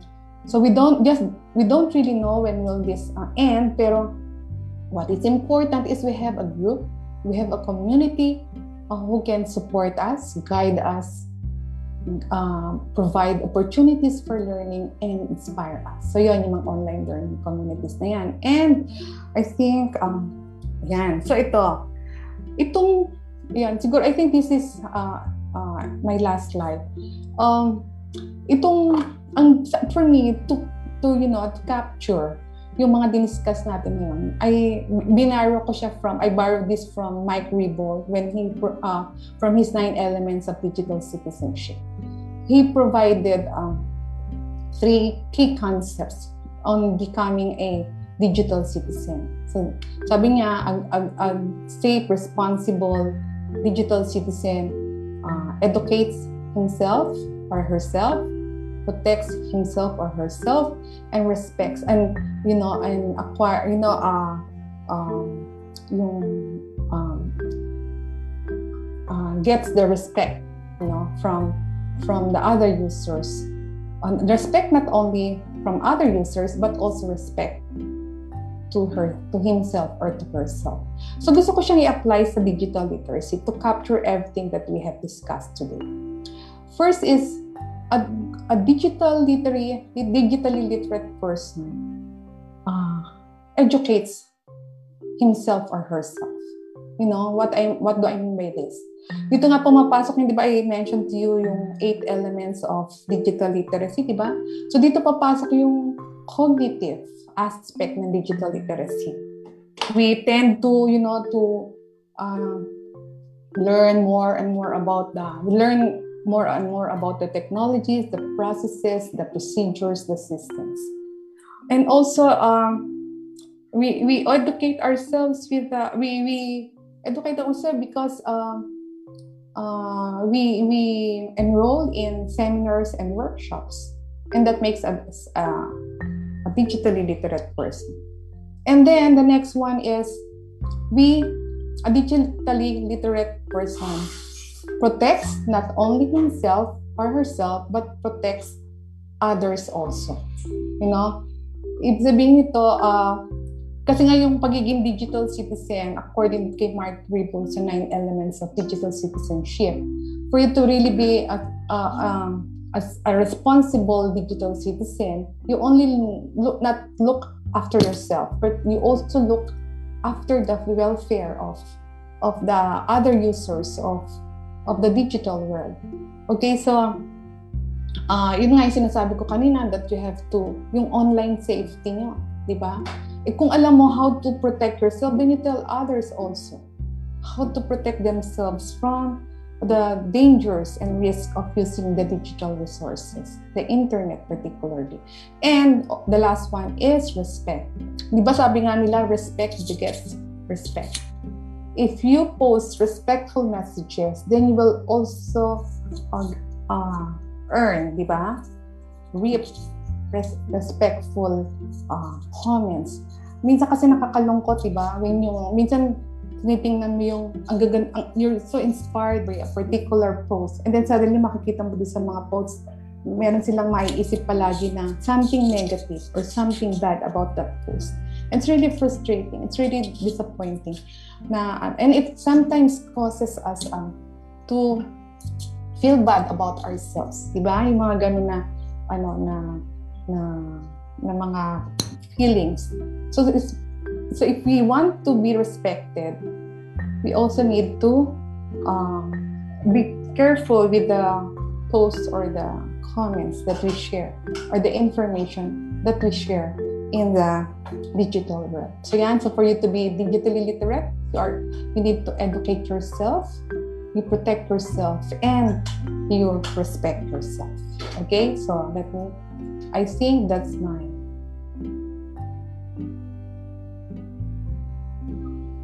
Ayan, I think that's my last slide. So this is my um, reference. So with that, thank you very much. Thank you, Teacher Lenny, for your talk. Defy the Distance, a look at the role of online learning communities in overcoming the challenges of geographically challenged learning. We learned about the essential elements that make up digital literacy, which are cultural engagement, cognitive skills, being constructive, learning how to communicate, building confidence, creatively creating new data, crit- critically drawing various perspectives, and actively doing one's civic duties. As citizens who live in the digital age, we have this responsibility to be careful of the things we do online, especially now that there are agencies that we can that can use what we post for their own leverage. To sum up your talk, we have to educate ourselves, protect ourselves as well from the agents of misinformation as well as others, and lastly, we have to respect the content of others if their content isn't harmful. Once again, thank you, Professor Ke. We are now we are now accommodating questions for our research speakers today. For participants of the Zoom platform, you may utilize the Q&A feature. For those watching from our FB Live, you may drop your questions in the comment section below. So, we have we have a question po from from an anonymous attendee. First po, how do we know if the journals we are reading are legit, legit for research purposes? So, I'll start po with Professor Santos. Okay. Um, Thank you uh, for that question. I think there are actually two questions in the Q&A that are quite related. Uh, yes, Both right. questions are asking about uh, predatory journals. Yes. Okay, sige. So I will try to uh, address both questions na dito sa, ano, sa akin pong response. Okay po. Yes po. Okay, sige. Sige po. Okay. So there are uh, the question is how how to determine whether a journal is reliable or not or reputable or not. Ano? So there are many ways to check um, the credibi- credibility of a journal. Um, one is to see if the journal is from a reputable publisher. Yes. Uh, you may also look at the editorial board Mm-hmm. No, if you are looking for a journal that is within your field of expertise, then chances are you would recognize uh, some of the names of the editorial team or the reviewers. Yon. And then you also have to check uh, if if the journal is a predatory journal. Um, these are journals who forego the usual rigid uh, peer review process and instead uh, charge fees for authors to have their work published. To see this, um, you must check the journal's publication policies. Ito kasing journal publication policies na to, naka ano yan eh, naka-publicize yan. So if the journal has a website, mm-hmm. you will see there kung paano yung pagdadaanan ng article mo or ano yung more or less ano yung process nila uh, sa pag-evaluate ng, ng articles na submitted sa kanila. Then another way is to evaluate the journals by looking at the content of the existing submitted articles. You might notice that in some cases, sa mga predatory journals, they put out issues containing articles that seem off in terms of um, grammar or the mm-hmm. actual content. Yeah. Mm-hmm. and then, uh, yeah, so since the problem with um, journal predatory publishing has emerged, there have been initiatives to identify potential predatory publications. Kasi I remember po one of the questions is paano namin malaman is there a reference that we can use? Mm-hmm, yeah. One reference that is often used by librarians is uh, the Beall's list of, uh, predatory, predatory, potential journals. predatory journals. Uh-uh. And you may also look at um, COPE or the Committee of Publication Ethics to see if the publisher is a part of the group, although um, this might not uh, uh, apply to to all cases. And then, sometimes, ito, uh, I noticed this din kasi I, I receive emails like this a lot. Um, sometimes you might receive cold emails inviting you to submit an article to, yeah. a, to a journal that pwedeng you have never heard before or yeah. no one in your circle is familiar with. Yun. Um, be careful of this as well and uh, verify the journal's reputation first before um, submitting your work. Yan these are just some of the ways po to check uh, whether a journal is reputable or not. Yeah. Sige, ah, sige. Okay, sorry. Thank you po, Professor, Professor Santos. How about Professor Kepo? Let's hear. Oo. Hindi, naisip ko lang kasi may experience din kami para ang dami, at tama si Professor Santos, ang dami talaga invitations to publish, ganun. Tapos minsan parang, siyempre kailangan mo makapalis. Pero later on, I realized, tika muna, I have to evaluate, I have to find out, to be critically, you know, uh, to critically, uh, examine itong mga journals na to. And then yung, yung Bill's list of predatory journals, yung ginagamit din namin siya para malaman namin kung uh, predatory mga journals na ang minsan naman ang ginagawa ko kasi hindi ba minsan uh, may mga journals that they have uh, references, 'di ba, at the end ng kanilang mga write-ups. So ang ginagawa ko hinahanap yung mga journals na yon. I check those journals. And then makikita ko, ay, wala namang ganito na journal eh, di ba? So, ibig sabihin nito, this this article or this journal may not be really be a legitimate one kasi parang anong tawag doon ang um, mga ano lang, mga bogus na mga journals na yung nilagay nila doon, hindi naman talaga, non-existent na mga journals. So very careful din tayo about, uh, uh, it has become my habit to check on the references that these journals have used. Kasi it's sometimes helpful kasi you get to have, ano, to get to access all those journals and then nagagamit ko rin siya sa mga journals ko. Pero ma, minsan magdududa ka, bakit lahat kaya ng mga journals na minention niya non-existent? Lalo na pag hinanap mo siya sa mga Google Scholar or mga pag inano mo siya dun sa uh, sinearch mo siya sa sa ano yung mga yung mga sa mga websites wala yung existing mga websites na ganun. So ganun we, we really have to critically examine everything, 'di ba? Yung mga articles and we just don't take it at face value kasi ang dami-dami talaga mga fake na mga articles, 'di ba? Nak- nakakalungkot lang. So, hindi na siya magandang source. I, ako, as, uh, as an educational technologist, I realized that the internet is not the best source. Yung, alam yun, yung basta you Google it and then you look for all this, yung, makikita mo na ano, na na hindi lahat ng mga available na information eh useful, helpful, and safe. Mga, may mga unsafe websites din siya. Hmm. Thank you po, Professor Ke, for that answer. Also, Professor Santos. Um, next question po, another one from our Q&A. How can I protect my identity when I have a very common name, such that there are people with the same name as I have? So, let's start po with Professor Ke. Ay, oo, sige. Isa-share ko lang. Kasi yung pangalan ko, Elanita Ke. Very common talaga siya. May taga Peru, may taga Spain, may taga ano, Portugal. Kasi di ba Ke, parang may Spain, parang ganun siya. So pag may nagtatanong sa akin, Ma'am, anong ano mo, Facebook account mo? Sasabihin ko sa kanya, uh, Elenita Ke, pero ang hanapin mo, yung may University of the Philippines, yung may UP5. Ako yun. Ganun siya. So parang meron kang sariling identity na i-create mo dun sa profile mo. Kaya ako ayoko nung, ah, I'm sorry, pero parang naisip ko kasi, pag, if you really, kasi nga, depends on how you want to be, to project yourself in the online world, di ba?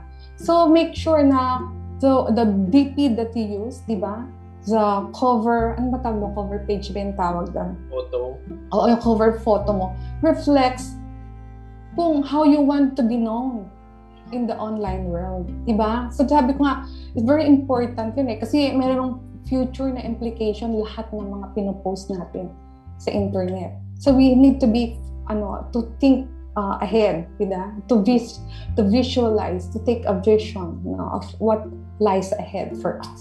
Kasi hindi lang naman tayo nasa university eh, di ba? Lalabas tayo ng university and make our own, di ba? Our own world for, make our own world. So, let's prepare at this time. You know, you build on, you build on our future. Know, build on the future that you want to have. Thank you po, Professor Ke. How about Professor Santos po? Same question po. Ah, okay. Okay, sige po.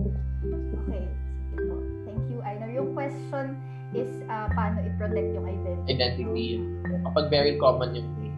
Name, oo. Okay, ayan. Um, kasi nabanggit ko kanina dun sa presentation ko na uh, merong mga uh, measures.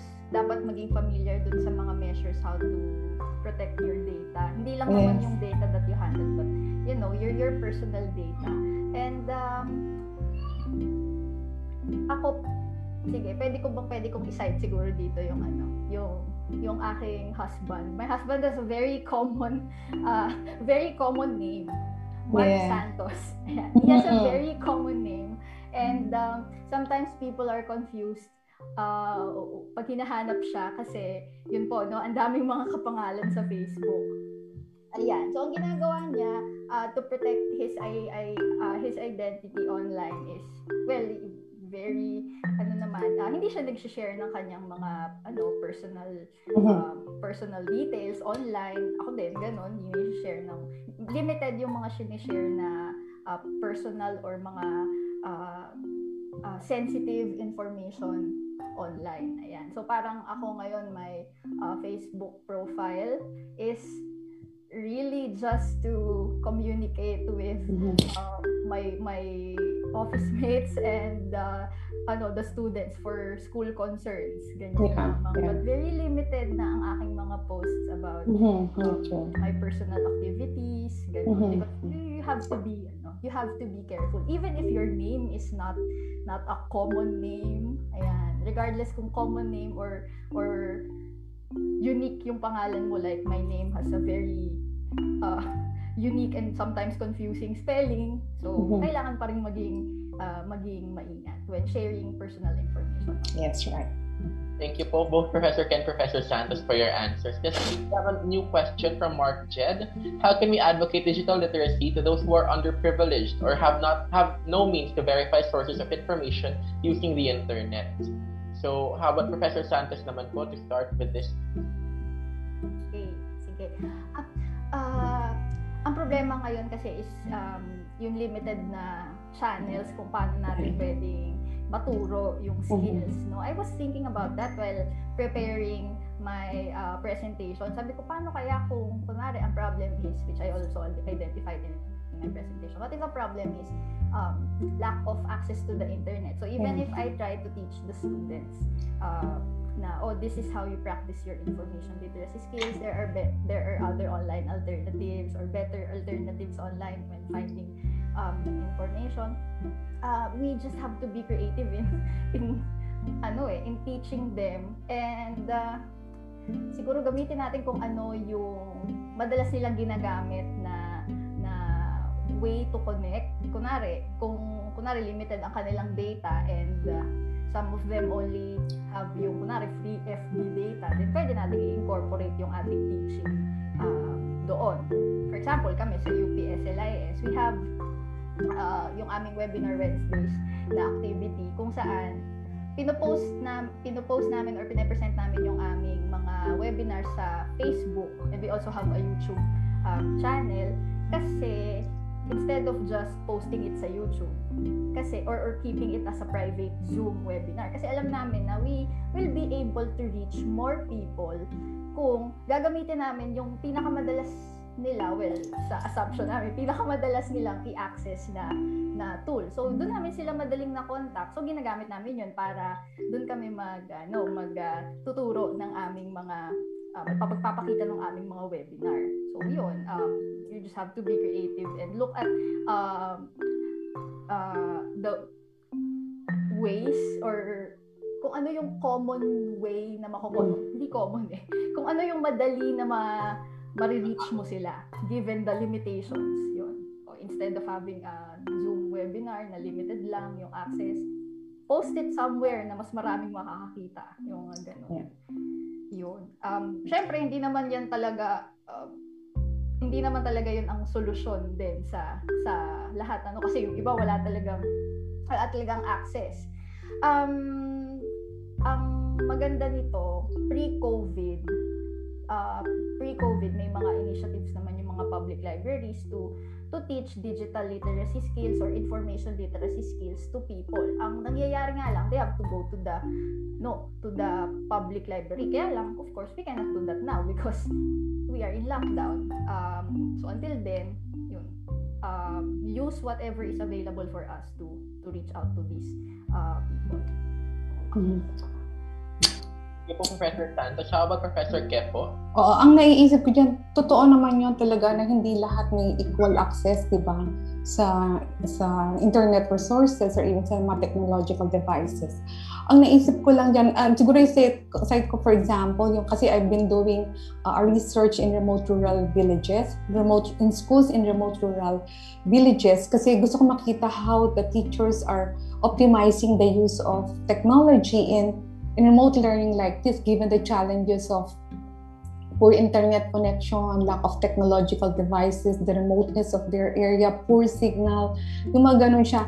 So, ang ang isang nakita ko doon, meron kasing isang in-interview ko isang teacher, sabi niya, sabi niya, sabi ko, paano niyo na-address yung lack of technological devices? Kasi kung modular ang learning, di ba modular ngayon ang mga basic ed students natin, uh, uh, sabi ko, paano niyo na-address yung lack of technological devices? Tapos, uh, ang ginawa nila, merong isang, may isang student, uh, isang student nila na like, na nakaka-afford ng mga technological devices. So, meron siyang uh, tablet, meron siyang cellphone. So, ang ginagawa niya, nagko-communicate siya dun sa, uh, dun sa student niya. Tapos yung ginawa niyang student leader yun. So, siya yung nag, uh, ano, nag-share dun sa mga kaklase niya kung anong gagawin kung ano yung mga sasubmit, di ba, yung mga ganun siya.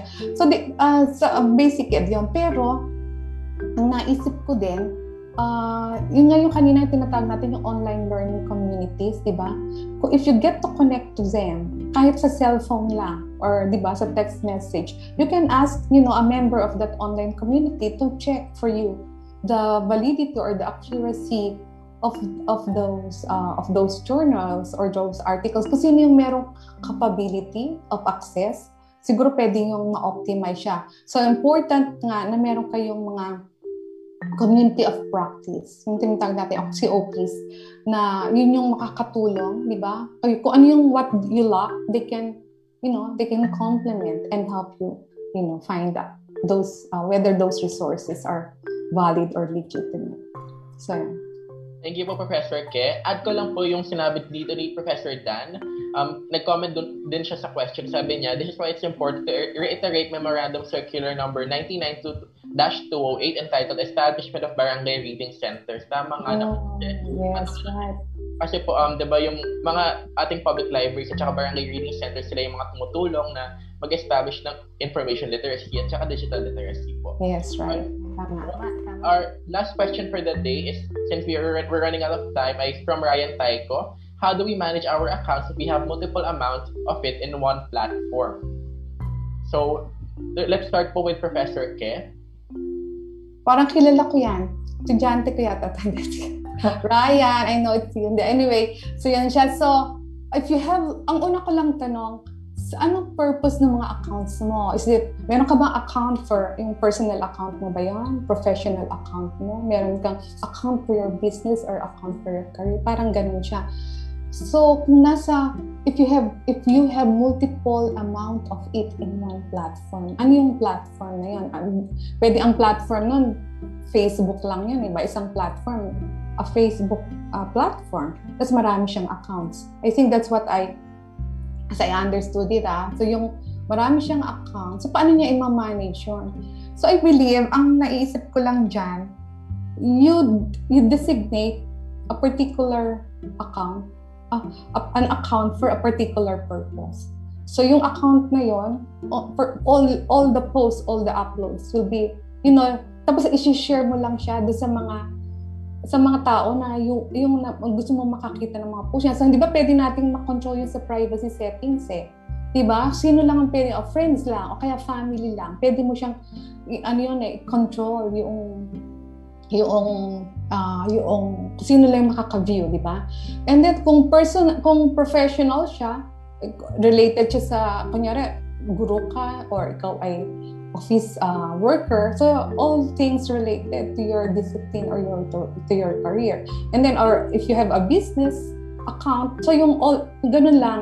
So parang hindi mo imimix lahat yung yung mga posts mo na you post something personal in your business and your professional account. So you have to delineate uh, the purpose for uh, each account for a purpose. So, Thank you po, Professor Ke, for that answer. How about Professor Santos po? Tama po. Uh, to reiterate what Professor Ke mm-hmm. said, stick to the purpose of each account um, I know some people really create multiple accounts because mm-hmm. they have mm-hmm. personal accounts and um, office accounts.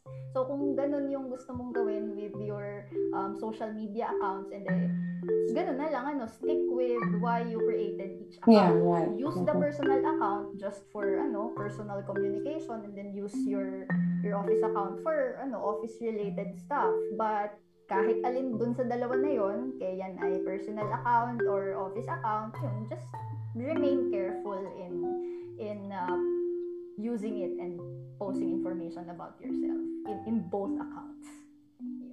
Thank you, Professor Santos and Professor Ke, for the wonderful Q&A session. We learned a lot about information literacy and digital literacy and how important it, it is talaga to to take note of different steps on how we can ensure our privacy and then how we can also how we can also improve our information literacy. So thank you po for that. And that ends our Q&A session for today. Last week, our student reactor was from the Science and Technology cluster. For today, we have a student from the Arts and Letters cluster. She is a Bachelor of Arts in Visual Communication student from the College of Fine Arts. And did you know that she's the champion in the sculpture category of the Shells Corporation Hope in Our Art competition last year? Well, let's hear it from Miss Bea Camille B. Cortez.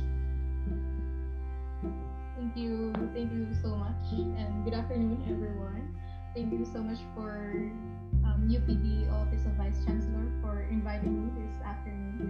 So without further ado, I'll start my presentation. Let me just share my screen.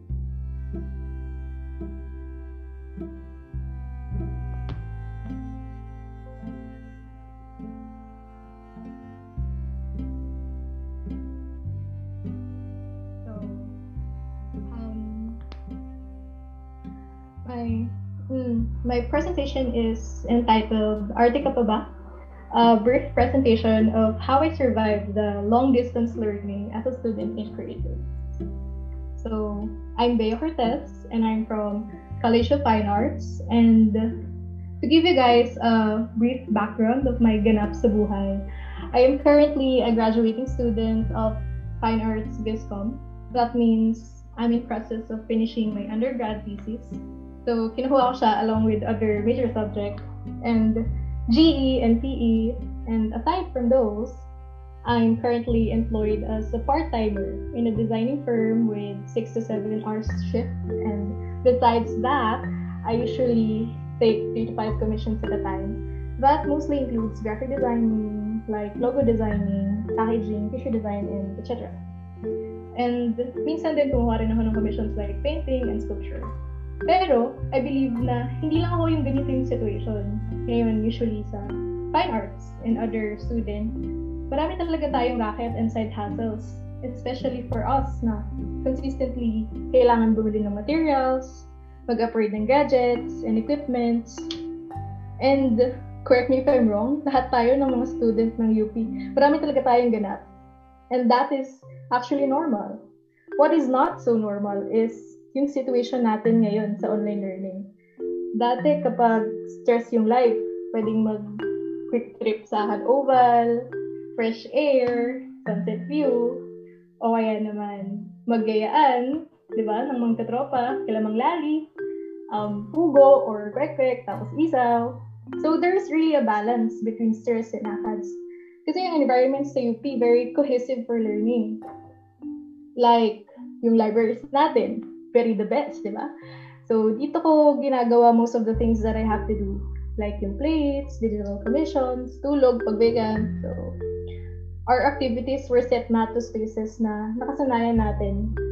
But now, our world turned upside down and we are cramped to little to no space. And learning is just so difficult. And what's worse, really don't have a choice but to move forward.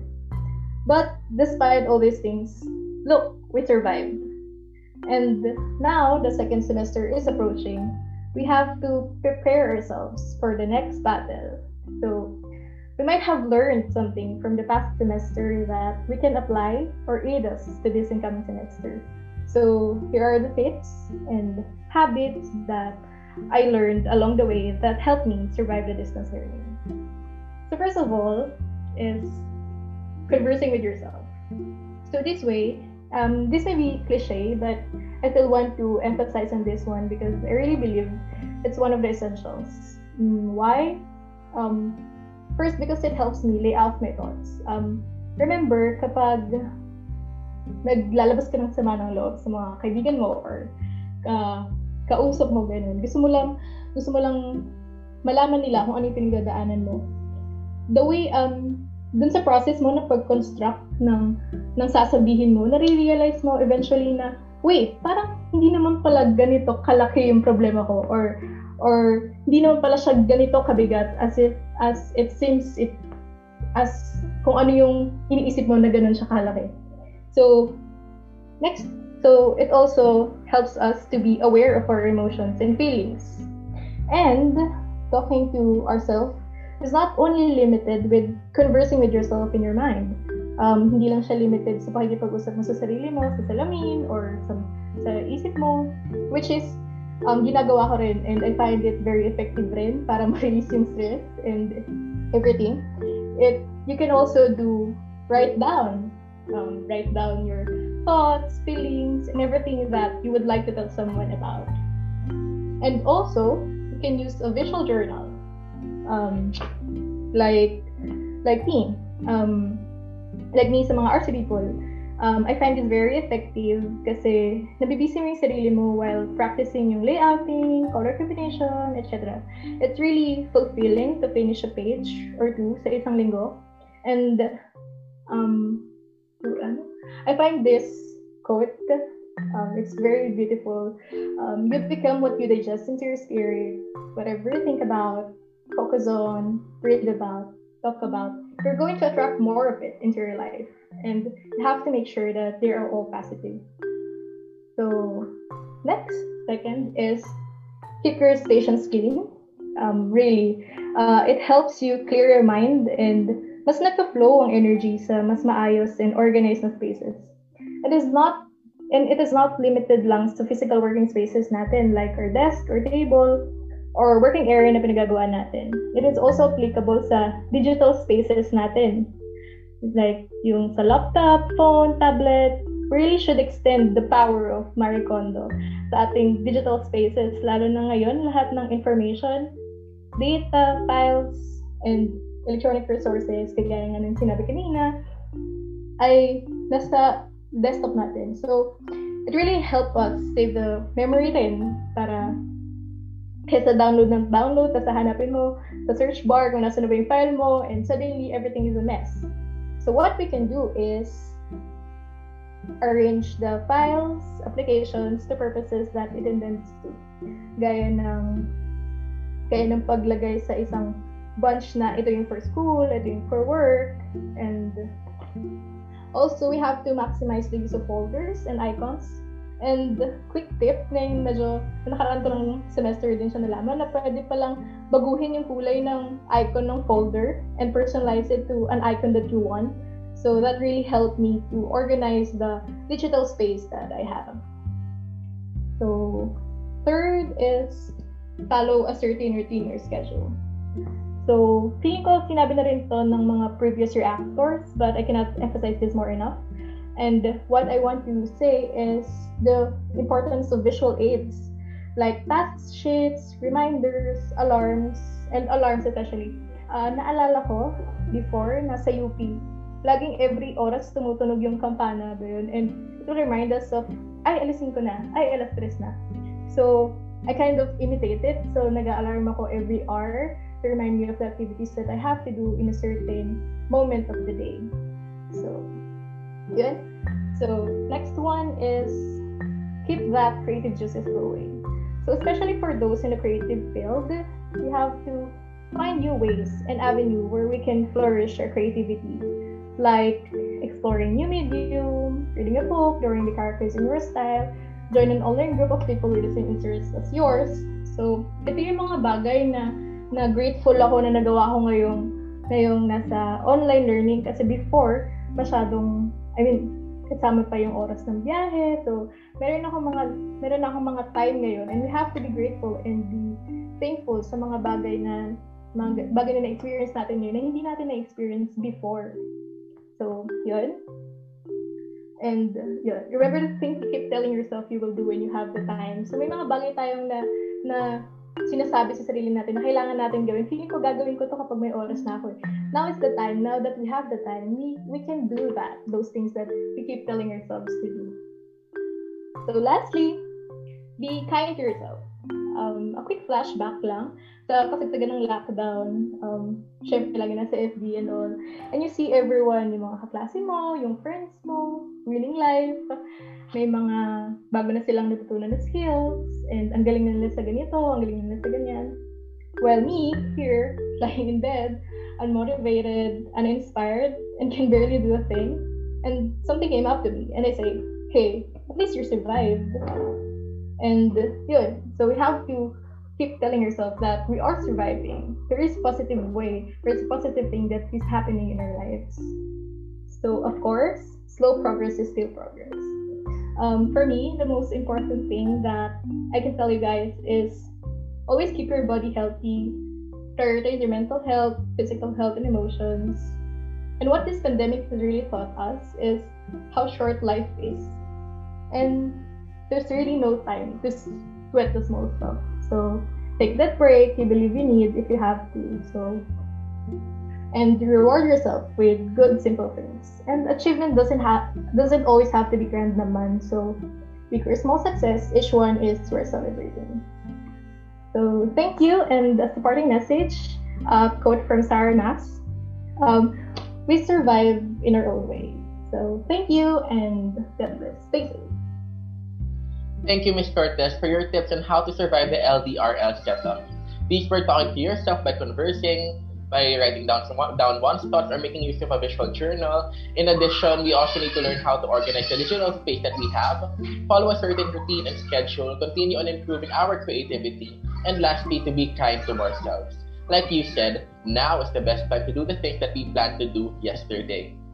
To recognize our speakers for today, the UP Diliman OVCSA awards these certificates of appreciation to Professor Ina Theris B. Santos, Professor Elenita Enke, and Ms. Bea Camille B. Cortez for being part of our panel of speakers for the Akala Mo Lang Wala, Pero Meron, Meron, Meron, Information and Digital Literacy installment of the Surviving LDRL Long Distance or Remote Learning Series, given on this day, February 22, 2021 signed by the Vice Chancellor for Student Affairs of UP Diliman, Luis Jashel Arsenito. Thank you again, Professor Santos, Professor Ke, and Ms. Cortez. As said a while ago by Vicky Luce, we hope that this onboarding webinar series has equipped both students and educators with the knowledge that we need in order to successfully navigate through the remote learning setup. Both Professor Ina and Professor Kestok emphasized on how we should act when dealing with information in the digital age. Remember, it's better to be careful than sorry. That's why information and digital literacy, literacy skills are truly a need, especially in this day and age. And as what. Bea said a while ago, slow progress is still progress. So let's take care of one another. Once again, many thanks to our research speakers and our student reactor. Maraming salamat din po sa ating mga participants. We hope that you gained a lot of insights from our discussion today. Pakisagot, pakisagutan na lang po ang ating evaluation form ngayong araw at bit.ly slash slrdrl web 4 eval. That's capital S L D R L W small e b for capital E val. It spells out SLDRL web 4 eval flashed on your screens right now. The Surviving Long Distance or Remote Learning webinar series is presented by the Office of the Vice Chancellor for Student Affairs in partnership with Diliman Learning Resource Center, Office of Counseling and Guidance, Office of Student Projects and Activities, Office for the Advancement of Teaching, excuse me, and in cooperation with Interactive Learning Center Diliman. This has been your host, Einar Abad saying, akala mo lang wala, pero meron. Meron, sana meron kang natutunan mula sa mga webinar na ginawa ng OBCSA. The LDRL or Long Distance Remote Learning Webinar Series is now signing off. Thank you all and have a good day.